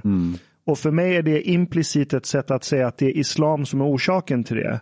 Men jag menar, om du tar länder som så Somalia, Egypten, Libyen, Irak. Det är ju muslimska länder fast med väldigt anti-islamistiska styren egentligen. Jag menar Egypten ägs ju av en militär. Ja, det är militären som har makten. Right. Så, så jag menar det bor muslimer där. Men de som styr landet till ett totalt helvete i många fall. De är ju strikt anti-islamistiska. Så jag ser, inte, jag ser inte kausaliteten där heller. Jag menar, någonting som de verkligen sticker ut med är att det är länder som sitter på väldigt mycket olja. Är inte det en mycket rimligare förklaring till varför det ser ut som det gör? Det är fail states. Ja, jag menar det spelar ingen roll. Om man, ja, ja, men du har helt rätt. Alltså, det, det, så här, den muslimska världen är väldigt komplex. Alltså om man ska prata om den muslimska världen, det är ju den kristna världen också. Jösses, jag menar Sydamerika och Europa, ja, och det är rätt stora skillnader faktiskt. Ja, Men- absolut. Men absolut. kri- kristendomen finns ju där som grund liksom, så det, det är ganska avsevärda skillnader faktiskt. Men jag, alltså jag vill ju ändå påstå att oavsett om du pratar om Iran eller Saudiarabien eller Turkiet eller varför inte Jemen så har det ändå islam som grund. Alltså är ju islam i de fallen en oerhört viktig förklaring till att det ser ut som det gör. Men jag säger ju faktiskt också samtidigt att det måste finnas en annan väg. Så att jag menar att man, du måste kunna säga att islam är dåligt utan att, att, att liksom tycka att, att dra alla över en kam. Men jag förstår såklart den kritiken, alltså jag, jag fattar det att då är det kanske bättre att använda begreppet islamism. Men då kommer jag ju tillbaks till det här, men jag måste ju ändå personligen få tycka att vissa saker som står i Koranen är skit. Nej, men där är Eller jag att. Muhammed var en dålig klassisk- människa. Ja, Ja, men, men som jag klassisk menar. liberal. Ja. Jag, menar, jag utgår ifrån att alla profeter har åtminstone varit pedofiler. Jag är lite skämtsam men det finns en poäng i det. Ja. För jag menar att du måste vara ganska maktgalen för att komma upp till den positionen.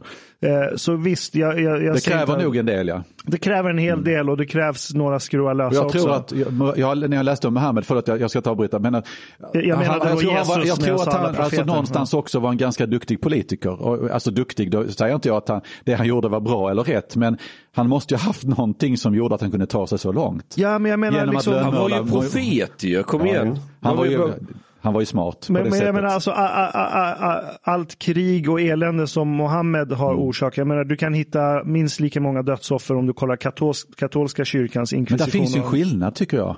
På vilket sätt då? Jo. Det är fortfarande i religionens namn, right? Ja, det är sant, men skillnaden för mig är ju då den här, och än en gång, jag är ateist, understruket. Det är ju att jag, den guden som framträder i gamla testamentet tycker jag inte alls om.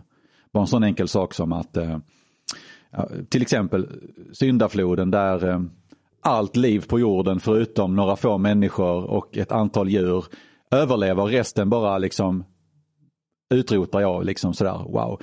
Nu har ju inte det hänt, men om man tror att det har hänt så tycker jag att den, den guden är ju ganska problematisk. Så, vad har det sagt. Men skillnaden ändå i kristendomen det är ju ändå att Nya Testamentet, som jag också har läst, jag har inte läst Gamla Testamentet, jag tyckte det var tråkigt, jag, jag orkade inte ta mig igenom det. Men Nya Testamentet, för att Jesus hade ändå en, en, en, en, en liksom ett, ett kärleksbudskap och en människa som levde sitt liv på ett annat sätt än vad Muhammed gjorde, som ändå förde krig och dödade människor. Och för mig är det olika moral. Och när du tar den här olika moralen och så bygger du någonting på det så är ju risken att det blir fel. För att en kristen fundamentalist sådana har det funnits många genom historien, jösses. Men han kan inte hitta stöd för sina våldshandlingar i Jesus agerande i hans liv och gärning. Men en muslimsk funda- fundamentalist kan ju säga, ja men den gången avrättade Muhammed 600 judar, pojkar och män genom att hugga huvudet av dem. Alltså, jag ska hugga huvudet av pojkar och män för att det gjorde Muhammed. Alltså, jag bara menar att där har du skillnaden. Ja, men det, det är också lite av min poäng. För att Ja. jag menar, islam har haft sin guldålder en gång i tiden och lagt grunden för väldigt mycket av den västerländsk vetenskapliga metod som vi har idag till exempel. Så jag menar, det beror på hur du tolkar islam. Det kan leda till Isis, det kan leda till en guldålder som den muslimska världen en gång hade. Eh, och det har ju självklart mycket med Ja, resurser men jag har inte sagt något annat att det inte finns en annan väg och vi måste Ja. tro på att den finns. Jag bara menar att jag måste få tycka att Muhammed var dålig utan att jag säger att alla muslimer är dåliga. Än en gång, ingen människa kan, kan, kan hjälpa var man är född. Ja, Alltså vi ja, föds ja. ju där vi föds. Liksom. Jag Vi är helt med dig där. Alltså, är. som Ja. demokrat och radikal försvarare av yttrandefrihet. Mm. Jag tycker det, är, det ska vara helt okej att kritisera en religiös text. Mm. Eh, och till och med tycka att en religion är avskyvärd. Det får man tycka om man vill. Men jag tror att om du i, i position som högt uppsatt politiker Mm. säger att islam är en avskyvärd religion. Eh, Då tror jag att många kopplar det till att, ja men okej, om islam är en avskyvärd religion, då är människor som följer islam också avskyvärda. Mm. Medan för mig är det en extremt stor skillnad på muslimer och muslimer. Ja, det beror på ja. deras tolkning Ja, av islam. Right? Jag menar, vi kan ta Indonesien som exempel. Eh, Nadhul Ulam tror jag den rörelsen heter. Och det är en, så här, det är en flummysversion av islam. Nu kommer religionsforskarna slakta mig säkert. Men det är någon sorts så här neosufism. Eh, väldigt fredlig, väldigt antivåld. Och eh, det är 90 miljoner eller någonting sånt som är anhängare av den grenen av islam. Det är värre, tre gånger Saudiarabiens befolkning. Yes. Eller något sånt. Så jag menar, de krafterna finns. Mm. Jag Ja. tänker lite så här.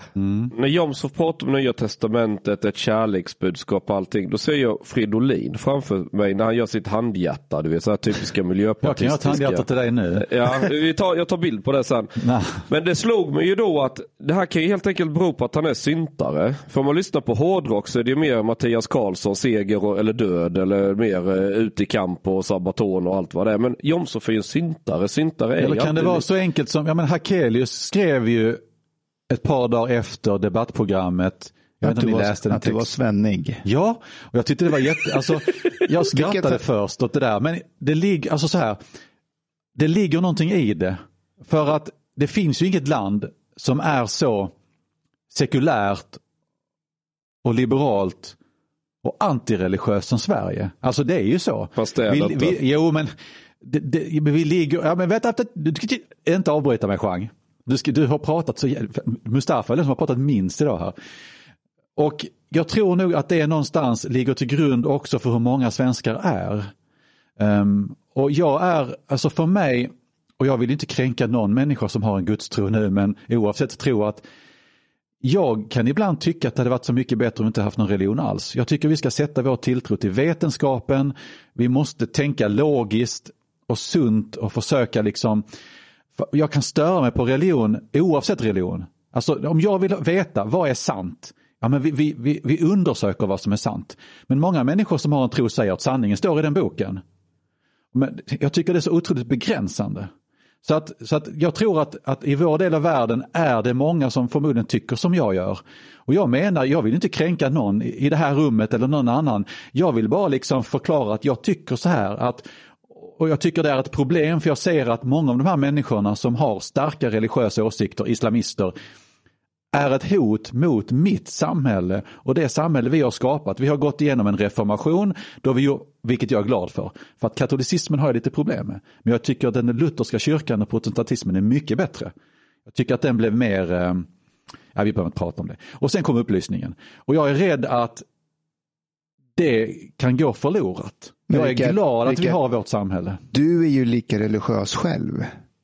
Du har nu sagt x antal gånger Ja. att du är ateist flera Ja, det är gånger. Och det, du pratar om eh, man ska tro på som min, eller min vetenskap och Och rationell. det är ingen religion. Ja, Jo, men, ja, men det är finns det. en skillnad där. Det är ju att jag...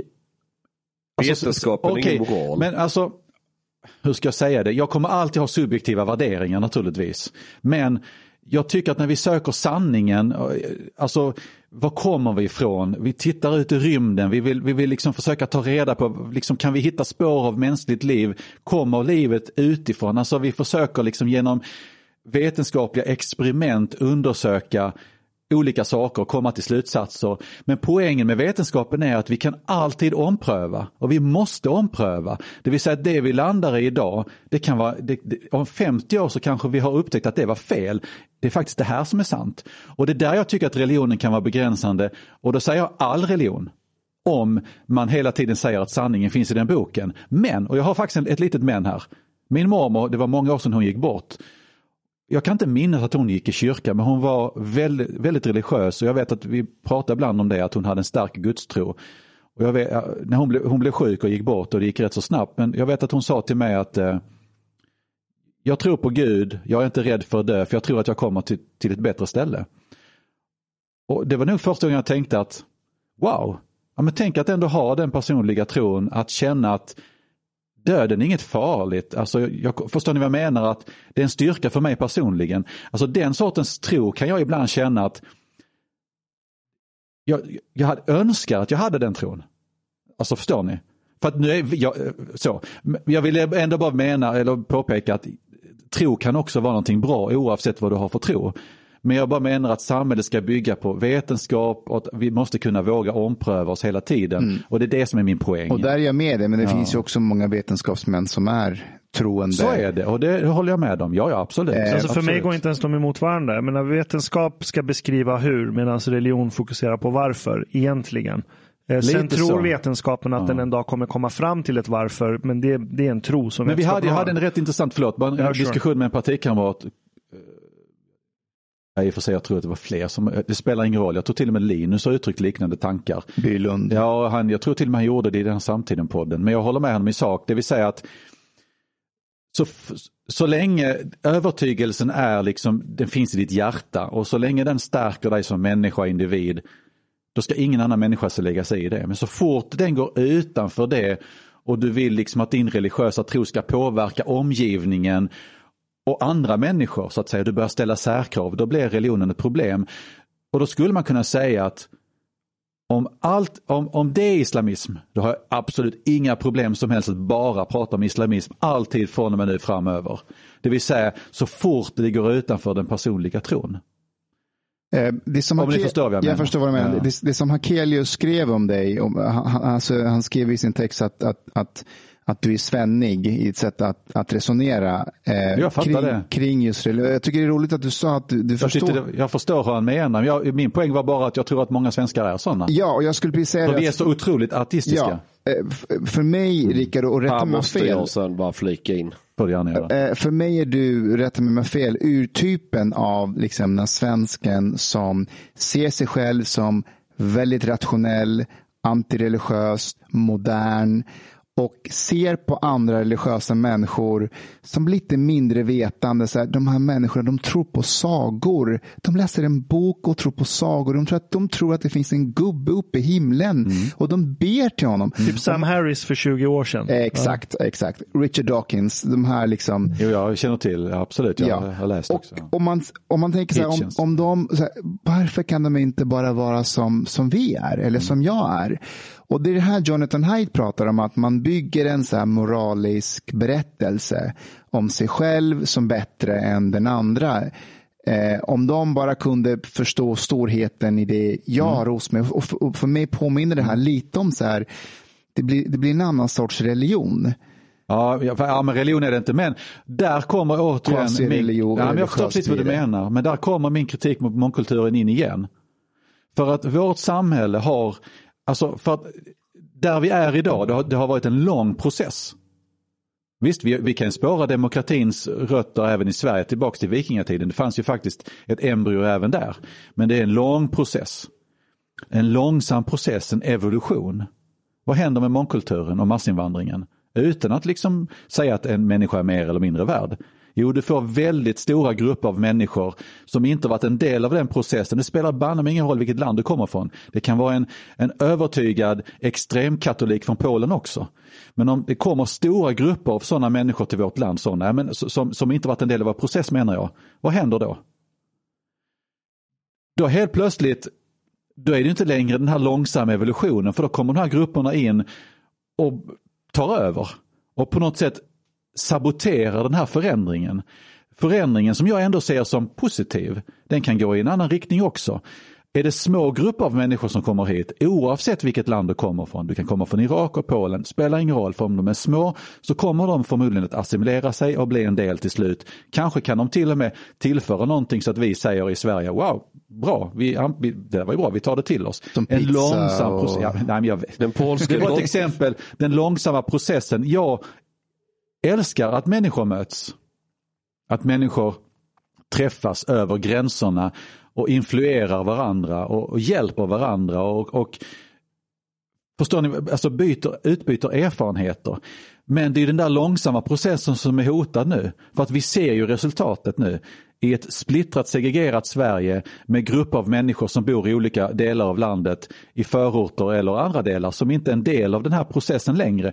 Plus att en stor del svenskar också helt plötsligt nu befinner sig utanför, kanske på landsbygden, svennar eller vad man nu ska kalla dem. Och det samhället gillar inte jag. Så att än en gång, jag kritiserar inte egentligen enskilda människor, skulle jag aldrig göra. Jag struntar fullständigt i vad du har för hur mörk hudfärg eller vilken ögonfärg du har. Det, det, det, handlar inte om det, det handlar om att den här processen är ganska sårbar. Mm. Ja, och, och det, det där mm. jag fortfarande blir att så här, det spelar ingen roll hur långt bort du är religiöst fortfarande. Om, när jag tittar på processen här. För jag menar, även om du har en väldigt annorlunda religion än svensk lutheranism. Mm. Om du, det är inte religionen i sig det handlar om, det handlar om har du varit minoritetskultur i ditt forna land eller inte. Och minoritetskulturer som kommer hit tenderar att lyckas väldigt, väldigt bra. Jo, men det, det kan jag hålla med men religionen kan ju bli ett problem. Den kan bli ett problem. Om du ser till ett antal moskéer i Sverige finansierade av länder som vad vet jag, Turkiet eller Saudiarabien med imamer, ganska många verkar det vara, som för, för ut deras budskap och får människorna som går till den här moskén att anamma det budskapet, vilket ökar på segregationen. Då blir ju religionen ett ja, problem. Det finns ekonomiska krafter ja. som försöker påverka islams riktning i Sverige. Det, det, Så är det ju definitivt. Ja, ja det förnekar och inte där alls. är ju politikerna i Sverige, alltså andra dumma i huvudet rent ut sagt, som inte fattar det. Ja, men det finns en enorm naivitet där. Det finns en enorm naivitet. Där är jag helt ja. med dig. Men jag, jag, är fortfarande fast i det här med att det, det, är sällan religionen i sig, det handlar om tolkningen av religionen. Jag menar, ta invasionen av Irak från USA. Där kan du tolka upplysningsidealen och att vara en demokratisk stat och göra en fullständig brutal invasion av ett land där nu i efterhand visade det sig att det fanns egentligen inget fog för det. Och jag menar att hittar du en grupp kristna människor som blir förtryckta oavsett medel och oavsett form så kommer de också hitta delar i kristendomen som de kan använda för att rättfärdiga våld. Och där håller inte jag med dig om att islam kan du hitta det i kristendom, kan inte det. Du, den här känner du säkert till, men det är från Matteus 10.34. Jag kom inte hit för att bringa fred, jag kom hit med ett svärd. Och det är mm. liksom Jesus själv som säger det. Sen finns det säkert någon kristen som tolkar det som att nej men svärdet är bara en symbol för styrka. Medan jag kan lika väl tolka det som att aha, men jag ska gå och hugga ihjäl alla motståndare med det här svärdet. Om jag är i en kontext där jag tror att våld är min enda utväg. Så det är fortfarande Det finns garanterat så att det kommer alltid finnas människor som kan hitta stöd för sina handlingar på ett eller annat sätt. Jag anser dock att det är tydligare islam. Um, och det står jag för. Jag tycker verkligen så. Och jag, jag, menar någonstans också att jag tycker inte att alla religioner är lika mycket värda. Men alla människor har ju rätt att tro på vad de vill. Alltså för mig är religioner precis som ideologier. Jag värderar dem olika. Och jag har ju min uppfattning. Eh, jag tycker att nazism är jättedåligt. Jag tycker att liberalism är bättre. Det finns kanske de som tycker tvärtom. Utan att jämföra med någonting annat. Jag bara menar att det är såklart min subjektiva bedömning.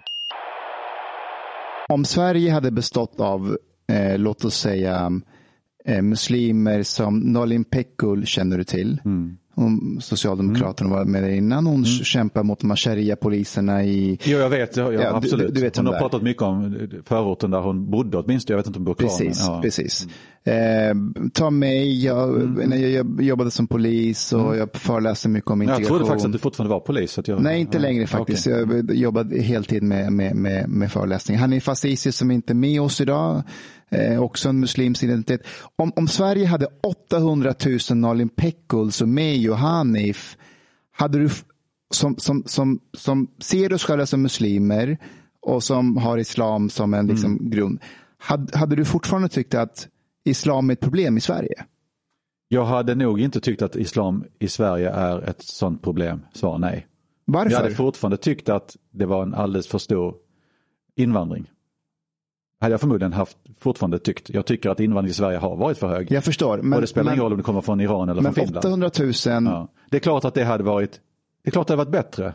För att det, jag, jag, jag stör mig på saker som att unga flickor tvingas på slöjor till exempel. Men det håller jag med dig om. Det är, ja, problem. Så, det, det, det, är ett problem Rickard. Ja, mm. Men om, om, om Sverige hade haft 800 000 Nalin Pekguls, då hade vi inte haft slöjor på barn. Nej, vi hade inte nej, haft, klart, nej, vi hade inte haft hedersförtryck.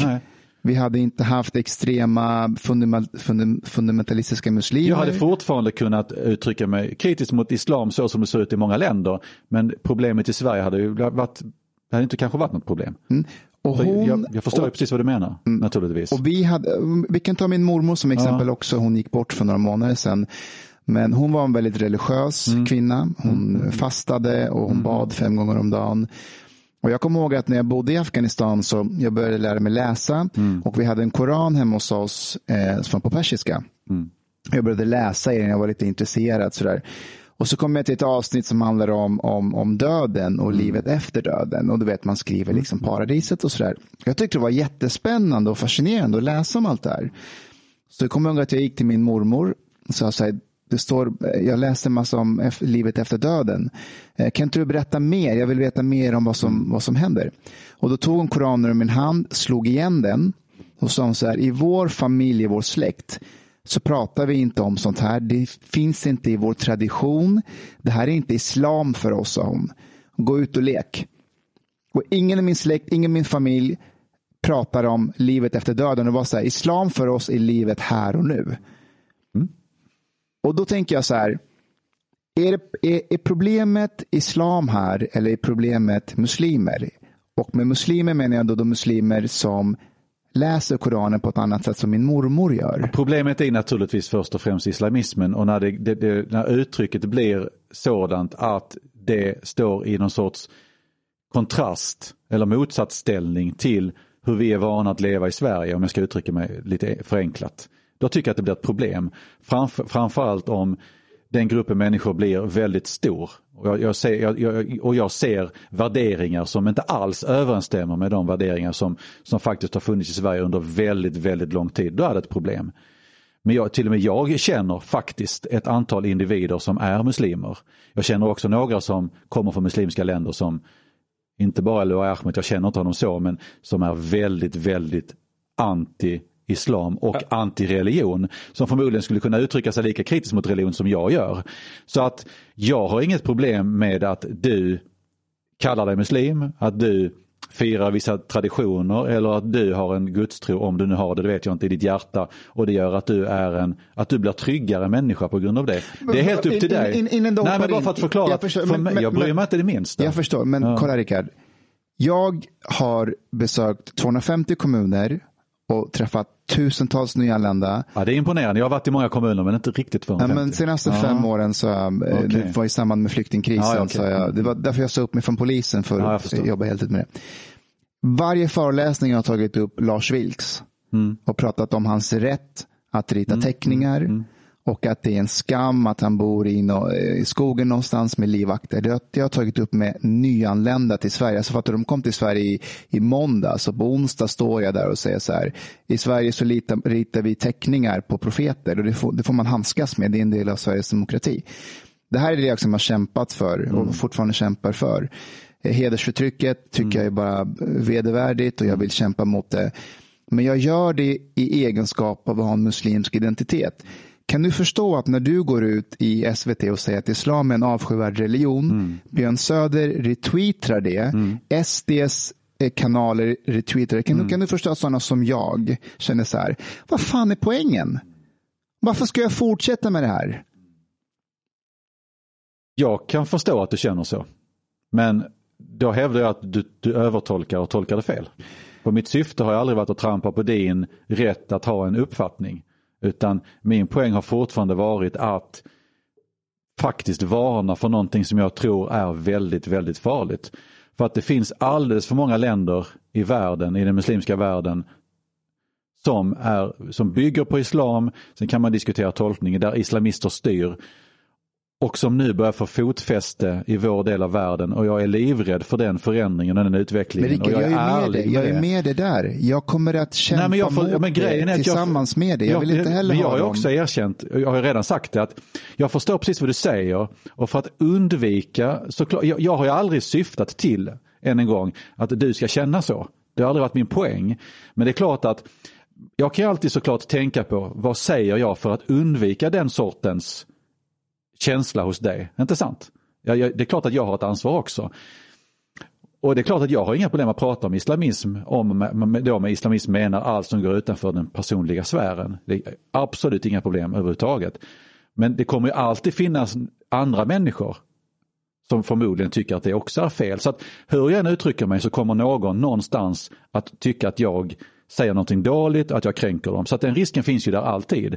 Men jag håller med såklart att man oavsett om du är politiker eller inte så måste man såklart tänka på hur man uttrycker sig. Så jag har faktiskt ingen annan uppfattning. Men än en gång, samtidigt som jag erkänner det, för att det gör jag, så måste jag även du och andra också försöka alltså, ta till sig, okej okay, fine, vad sa han egentligen? Alltså vad var poängen med det han sa? Okej, okay, han menar inte det jag trodde. Alltså, jag tror ändå att det finns ett dubbelt ansvar där någonstans. Richard, och så även... är det ju all mänsklig interaktion. Men jag hör vad du säger naturligtvis. Mm. Och jag har full respekt för din åsikt. Jag, hade jag tyckt något annat så hade jag sagt det. Så mm. jag, jag, jag, jag, måste också erkänna att jag, jag läste på lite grann om att du är ute föreläser. Och jag tycker nog att det där är ett oerhört värdefullt jobb. Jag tror att just i det fallet är det nog bra att du har den bakgrunden du har. För jag tror att de har lättare att lyssna till dig. Faktiskt, det tror jag. Ehm, jag skulle vilja citera den stora BRF-bosnien Kenan Habul på, från Twitter. Jobbar på Sydsvenskan. Han, han jobbar på Sydsvenskan nu ja. ja, ja han sa på, på Aftonbladet innan. Ja, innan på Aftonbladet. Då skrev han så här. Jomshof sa tydligen igår att han har många muslimska vänner och det såg du nyss även här ju. Ja, om jag får dra det över hela min, min 50-åriga existens. Ja, Uh, jag backar inte ifrån det. Nej, men det gör jag inte. Färdig. Det gör jag inte. Och, och, så skrev jag så här, om jag upprepade gånger hade kallat SD-are för nazister, hade ni trott på mig om jag först hade sagt, men jag menar bara de som verkligen är nazister. För att sen säga, men jag har många vänner inom SD. Okej, okay, jag, ja, jag gillar Kenan faktiskt, jag har haft många intressanta diskussioner med honom. Men min poäng är fortfarande densamma. Än en gång, och då kommer vi tillbaka till det här som Hakelius kallar svennig ateism. Jag hävdar egentligen, eller nej, inte egentligen, jag hävdar med bestämdhet att egentligen är det inte konstigare att säga så om islam eller om kristendomen eller så, så, som att säga det om kommunism eller liberalism eller konservatism. I min värld är det samma sak. Och det är helt ärligt från min sida. Jag måste kunna säga Nordkorea är ett kommunistiskt land och jag avskyr kommunismen. Men det måste ju fortfarande innebära att det i Nordkorea finns massa människor som har växt upp som inte vet något annat som har blivit födda i det landet mot sin egen, de har inte ens bestämt det själva och så som är säkert eh, de är kommunister men de är eh, säkert i grund och botten helt vanliga människor som bara vill sin familj väl. Det finns säkert också väldigt många människor som inte vill något annat än den här skitregimen ska störtas. Men ändå så säger jag att kommunism är dåligt. Alltså jag förstår om någon annan tycker att det inte går att jämföra men i min värld är det samma sak. Okej okay, men Rickard, Rickard. Så, så, att bara för att förstå här, hur jag det här resonerar. Att jämföra, jämföra religioner med ide politiska ideologier. Mm. Det är lite samma sak. Jag men, tycker det. Jag håller inte med men jag, jag kan, ja. vi kan göra det lite. Men jag tycker det. Alltså, jag, jag förstår, mm. alltså, jag säger inte att du inte får säga det, jag säger bara att jag inte håller med. Nej det har jag inte sagt i och för sig. Men så här. Eh, tror du det finns många nazister där ute som älskar judar och homosexuella. Men också är nazister. Har jag mycket svårt att tänka mig. Okej, okay, tror du det finns muslimer där ute som dricker alkohol, ja, det vet ligger jag med tjejer, jo, men det vet jag äter bacon i vissa fall. Okej, okay, men vad säger det om religioner? Att det, är inte, det finns inte så, religioner har massa utrymme för att uttrycka sig på olika sätt. Det finns olika utövare. Det, det vill jag nu påstå att många politiska ideologier också har. Vissa är snävare än vad andra har. Jag menar vi kan prata om scientologikyrkan, allvarligt talat. Jag ska inte säga att det är en vidrig religion men för att då får jag väl skit för det. Men jag kan inte säga mycket speciellt och positivt om scientologikyrkan. De får många advokater efter det. Och jag tycker trots allt att Brad Pitt är en grym skådespelare. Tom Cruise menar du? Är det Tom Cruise? Ja, det är Tom Cruise. Ja. Jag ber så hemskt. Dra, jag vill, så här, dra inte vänta, in Brad Pitt Jag, jag vill be alla lyssnare om ursäkt. Hur kunde jag ens nämna Brad Pitt vid namn? Jag menar Tom Cruise. Tom Cruise menar du? Jag kan tycka att han är en bra skådis trots att han, fast han kanske till och med har lämnat. Jag läste att nej, han, nej, han, han är med i hemlighet. Ja, okay. Vilken hemlighet? Så jag bara menar att scientologikyrkan är också en religion. Eller? Men alltså religioner kan ju också skilja sig från varandra i sättet hur de ser ut, hur de fungerar, precis som ideologier. Jag är fullt övertygad om att det kan nu finnas en och annan nazist som, som är bög. Det tror jag. Då har han en identitetskris också ja, samtidigt. Det fanns ju till och med under andra världskriget nazister som var bögar men de blev, vissa av dem blev utrensade. Men jag tror att andra politiska Varför har, ideologier... Jom, varför har Jomshof roat sig med att ta reda på just det? Jag har pluggat historia i Lund. Jaha, okej. Ja, jag tänkte om Jag det tror att det du- du finns försöker andra politiker. Du menar att jag är, kommer ut som Nej, nej, homosexuell ja, i ja, den här jag säger, podden? nej, jag påstår ingenting. Jag skulle jag Nej, det- insinuera något. Det har hade jag nog kommit gjort. fram till tidigare i mitt Vill liv. du komma ut så är det här bra Nej, plattform. nej, jag har inga problem med homosexuella, men det är faktiskt ingenting för mig. Har du testat? Har du testat? Nej. Jag Ja. har haft ett par killar som har varit väldigt kära i mig, men jag, jag Oj. försökte på ett snällt sätt förklara för dem att jag inte är intresserad. Vad hette, hette den killen Björn Söder? Sluta nu, vad taskig du är. Ja, det var stackars lille Björn. Du är egentligen kär i Jimmy. Nej, ja, det är jag inte. Jag, nej, jag, nej, det är inte min grej. Det är inte min grej alls. Eh, Det, det är inte nu jag ska berätta att jag har varit på bögklubb också kanske. Eh, I Berlin, det tar eller hur? Nej, inte i Berlin faktiskt. Men jag har varit i Berlin med mitt gamla synpopband och spelat, men jag har inte varit på bögklubb just i Berlin. Men, eh, nej, men min poäng är att religioner kan också skilja sig från varandra. Men vi kan väl bara konstatera att de gör det. Och, men oavsett, oavsett om du håller med mig om att en religion och en ideologi är fullt jämförbara eller inte, så menar jag att i en demokrati måste man såklart få tycka det. Jag tror inte att du vill ta det ifrån mig, då- så uppfattar jag det också. Och då måste man också kunna uttrycka sig svepande, faktiskt. Nej, men, eh, Men mm. samtidigt som jag säger naturligtvis att ibland måste man såklart tänka på vilka semantiken, på vilka ord du använder för att undvika missförstånd. Men just i det här fallet, helt ärligt, så kanske det var bra för att det har ändå blivit en efterföljande diskussion och jag hade kanske inte suttit här och pratat med er nu om det inte vore för att jag faktiskt sa Skända just den här Att du religion. triggade Mustafa. Ja, jag ville skända islamister faktiskt. Helt ärligt, det ville jag. Rickard, säg, säg något positivt om, om, om islam. Något positivt om islam? Nu blir det sån här tystnad igen. Ja, då blir det bara... Jag kan säga så här, jag, jag då uttalar mig positivt om alla religioner, att om du som, det har jag redan sagt det, om du som individ finner en styrka i den tron och det gör dig till en bättre människa, då är det bra liksom. Oavsett vilken religion det är. Och det, Ja. Så långt kan jag sträcka mig. Det var lite det jag nämnde min mormor tidigare, att då är det någonting bra för att du mår ju bättre av det. Det ger dig, det finns ju människor som har berättat att de hade en, en livskris men på grund av gudstron så kunde de, det var lättare för dem att ta sig igenom den. Jag är så oerhört skeptisk till allting så jag inser att den dagen jag dör så är det bara svart. Det finns ju ingenting. Och det, det kan finnas en trygghet i det så tillvida att jag kommer inte lida när jag är död, för när jag är död fattar jag ingenting. Men jag kan också tycka att det är oerhört tråkigt, alltså att när jag dör är det slut. Alltså jag har, vi pratar om det här, hur, hur länge jorden har funnits och att det här vi lever nu är ju bara en kort parentes i vår... Alltså jag har bara fått den här tiden på jorden och det är vad, Jag måste vad, fråga. vad, vad är meningen med livet? Jag blir irriterad, jag vill veta. Jag vill veta vad fan är meningen med livet? Varför finns jag Har här? du hört talas om scientologikyrkan? Jag sitter här och tänker jag kanske ska söka mig till Men, dem men jag, jag måste bara, du sa att re- religion, om, om, Tack för den passningen. om, om, religion gör en till en bättre människa. Det man, kan göra det. Ja, men, ja, ja, ja, jag menar om, jag säger om, jag villkorar Ja, mitt ja. påstående. Eh, Jag vill bara understryka det. mm, men om det är så, och då, då tycker du att det är någonting bra.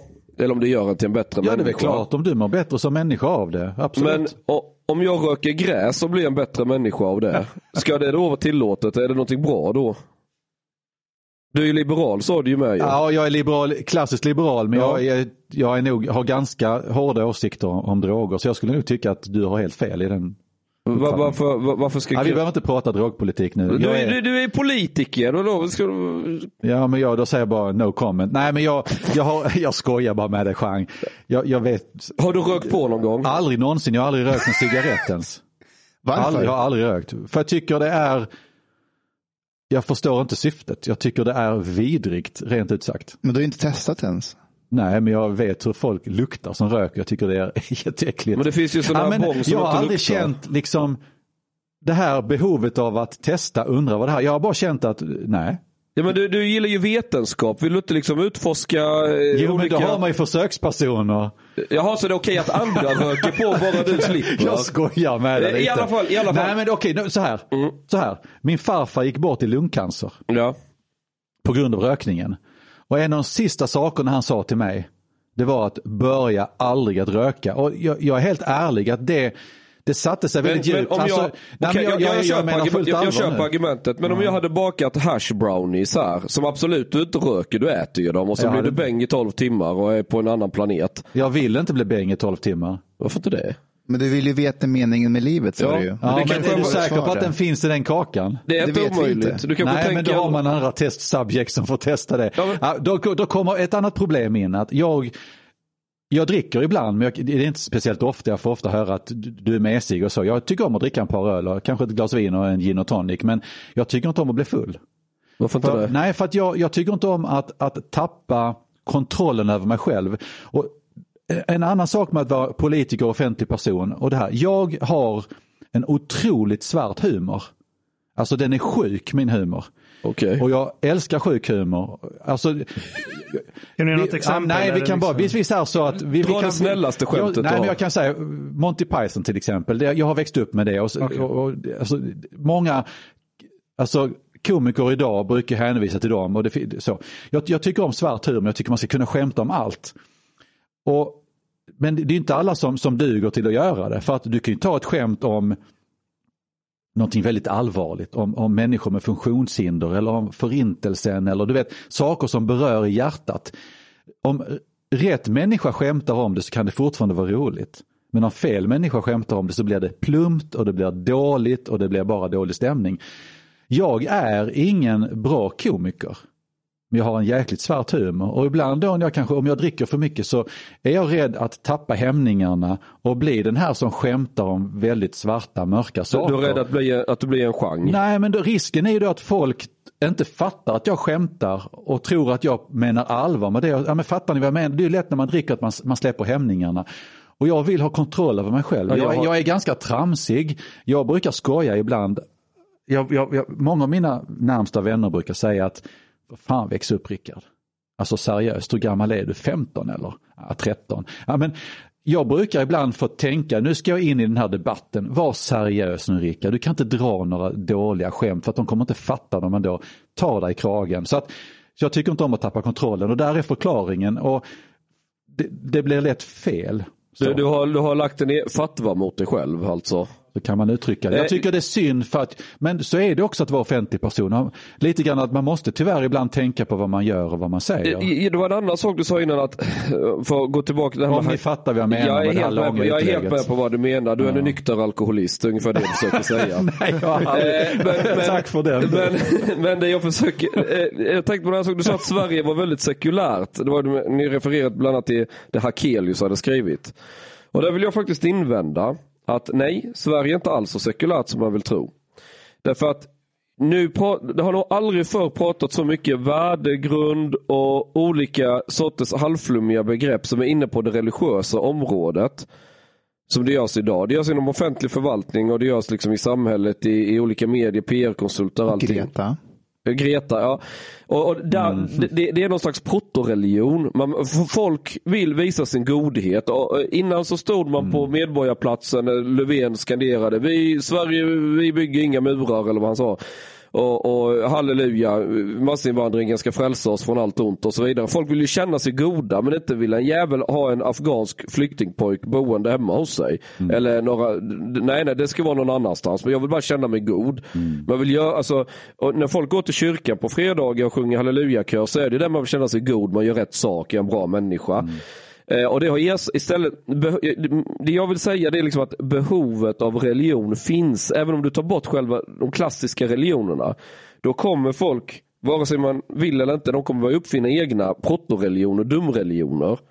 Och, och, och då har vi liksom den här värdegrund, eh, hela det här paketet med saker som, och nu är det klimatet istället. För nu, nu har man kört vägs ände med invandringen. Det, det, det är inte många som... Jag Vi är nog många som vill komma in, komma in här just nu. Men jag, jag, jag hörde två intervjuer, eller en intervju med två unga tjejer där de berättade om hur Greta hade ändrat deras liv. Att Greta hade gett dem en, en mening med livet nu. Nu- De visste vad som var viktigt, de visste vad de skulle kämpa för. Och de berättade hur det här hade ändrat liksom deras vardag. Att de kunde gå in i en butik och de skulle köpa smink så tittade de vad sminket in, liksom innehåller för att sen kunna påverka. Och du vet, det, här, det här är för mig religion. Det det, man, man har hittat ett syfte med livet. Och man offrar olika saker. Eh, Ja, men det är ju inte religion, men, det ju, men alla människor vill ha ett syfte med livet. Jo, men det uppfyller är det ju. behovet av en religion. kan inte vi Fast Chang säger att det är en protoreligion och där Ja, har du proto, rätt. ja. Det är protoreligioner inte alls förvånansvärt byggda på en kristen idé. Att du föds med synd och inom klimatet så är det att du Ja. föds som en ko- Där kan jag säga konsument. att den kristna idén har jag otroligt svårt för. Jag blir provocerad att, när jag, jag har två söner, de är döpta, inte för att jag egentligen tyckte att de skulle döpas, men mest för att ja, min farmor ville Trygghet och tradition, döpas. vi förstår. Jo men lite så. Men jag blir oerhört provocerad att de här små oskyldiga barnen enligt vissa människor är per definition onda, alltså ska de döpas. Det är klart jag blir de är. så Du- du- du otroligt en sv- provocerad av det. De har ju Bara för att verkligen understryka, jag gillar det, den tanken absolut Ja, men inte alls. original sin finns till exempel inte i islam heller. Men, men just eh, så här, miljörörelsen. Jag har aldrig sagt att allt i kristendomen är bra, långt ifrån. Nej, nej, nej, jag menar inte, jag insinuerar inte det heller. Men jag menar just miljö, vissa falanger av miljörörelsen, de, de är väldigt kristna. Du föds med synd, du ska leva ett asketiskt liv och så finns det ett slutstadie av harmoni, cirkularitet där allting är fint. Men det kan vara okej om det är du personligen som mår bra av det. Men jag har jäkligt svårt för när det blir det här, det här gruppen, den här gruppen växer Ja, och så vill, man trycka på, och- så vill man trycka på andra individer det här.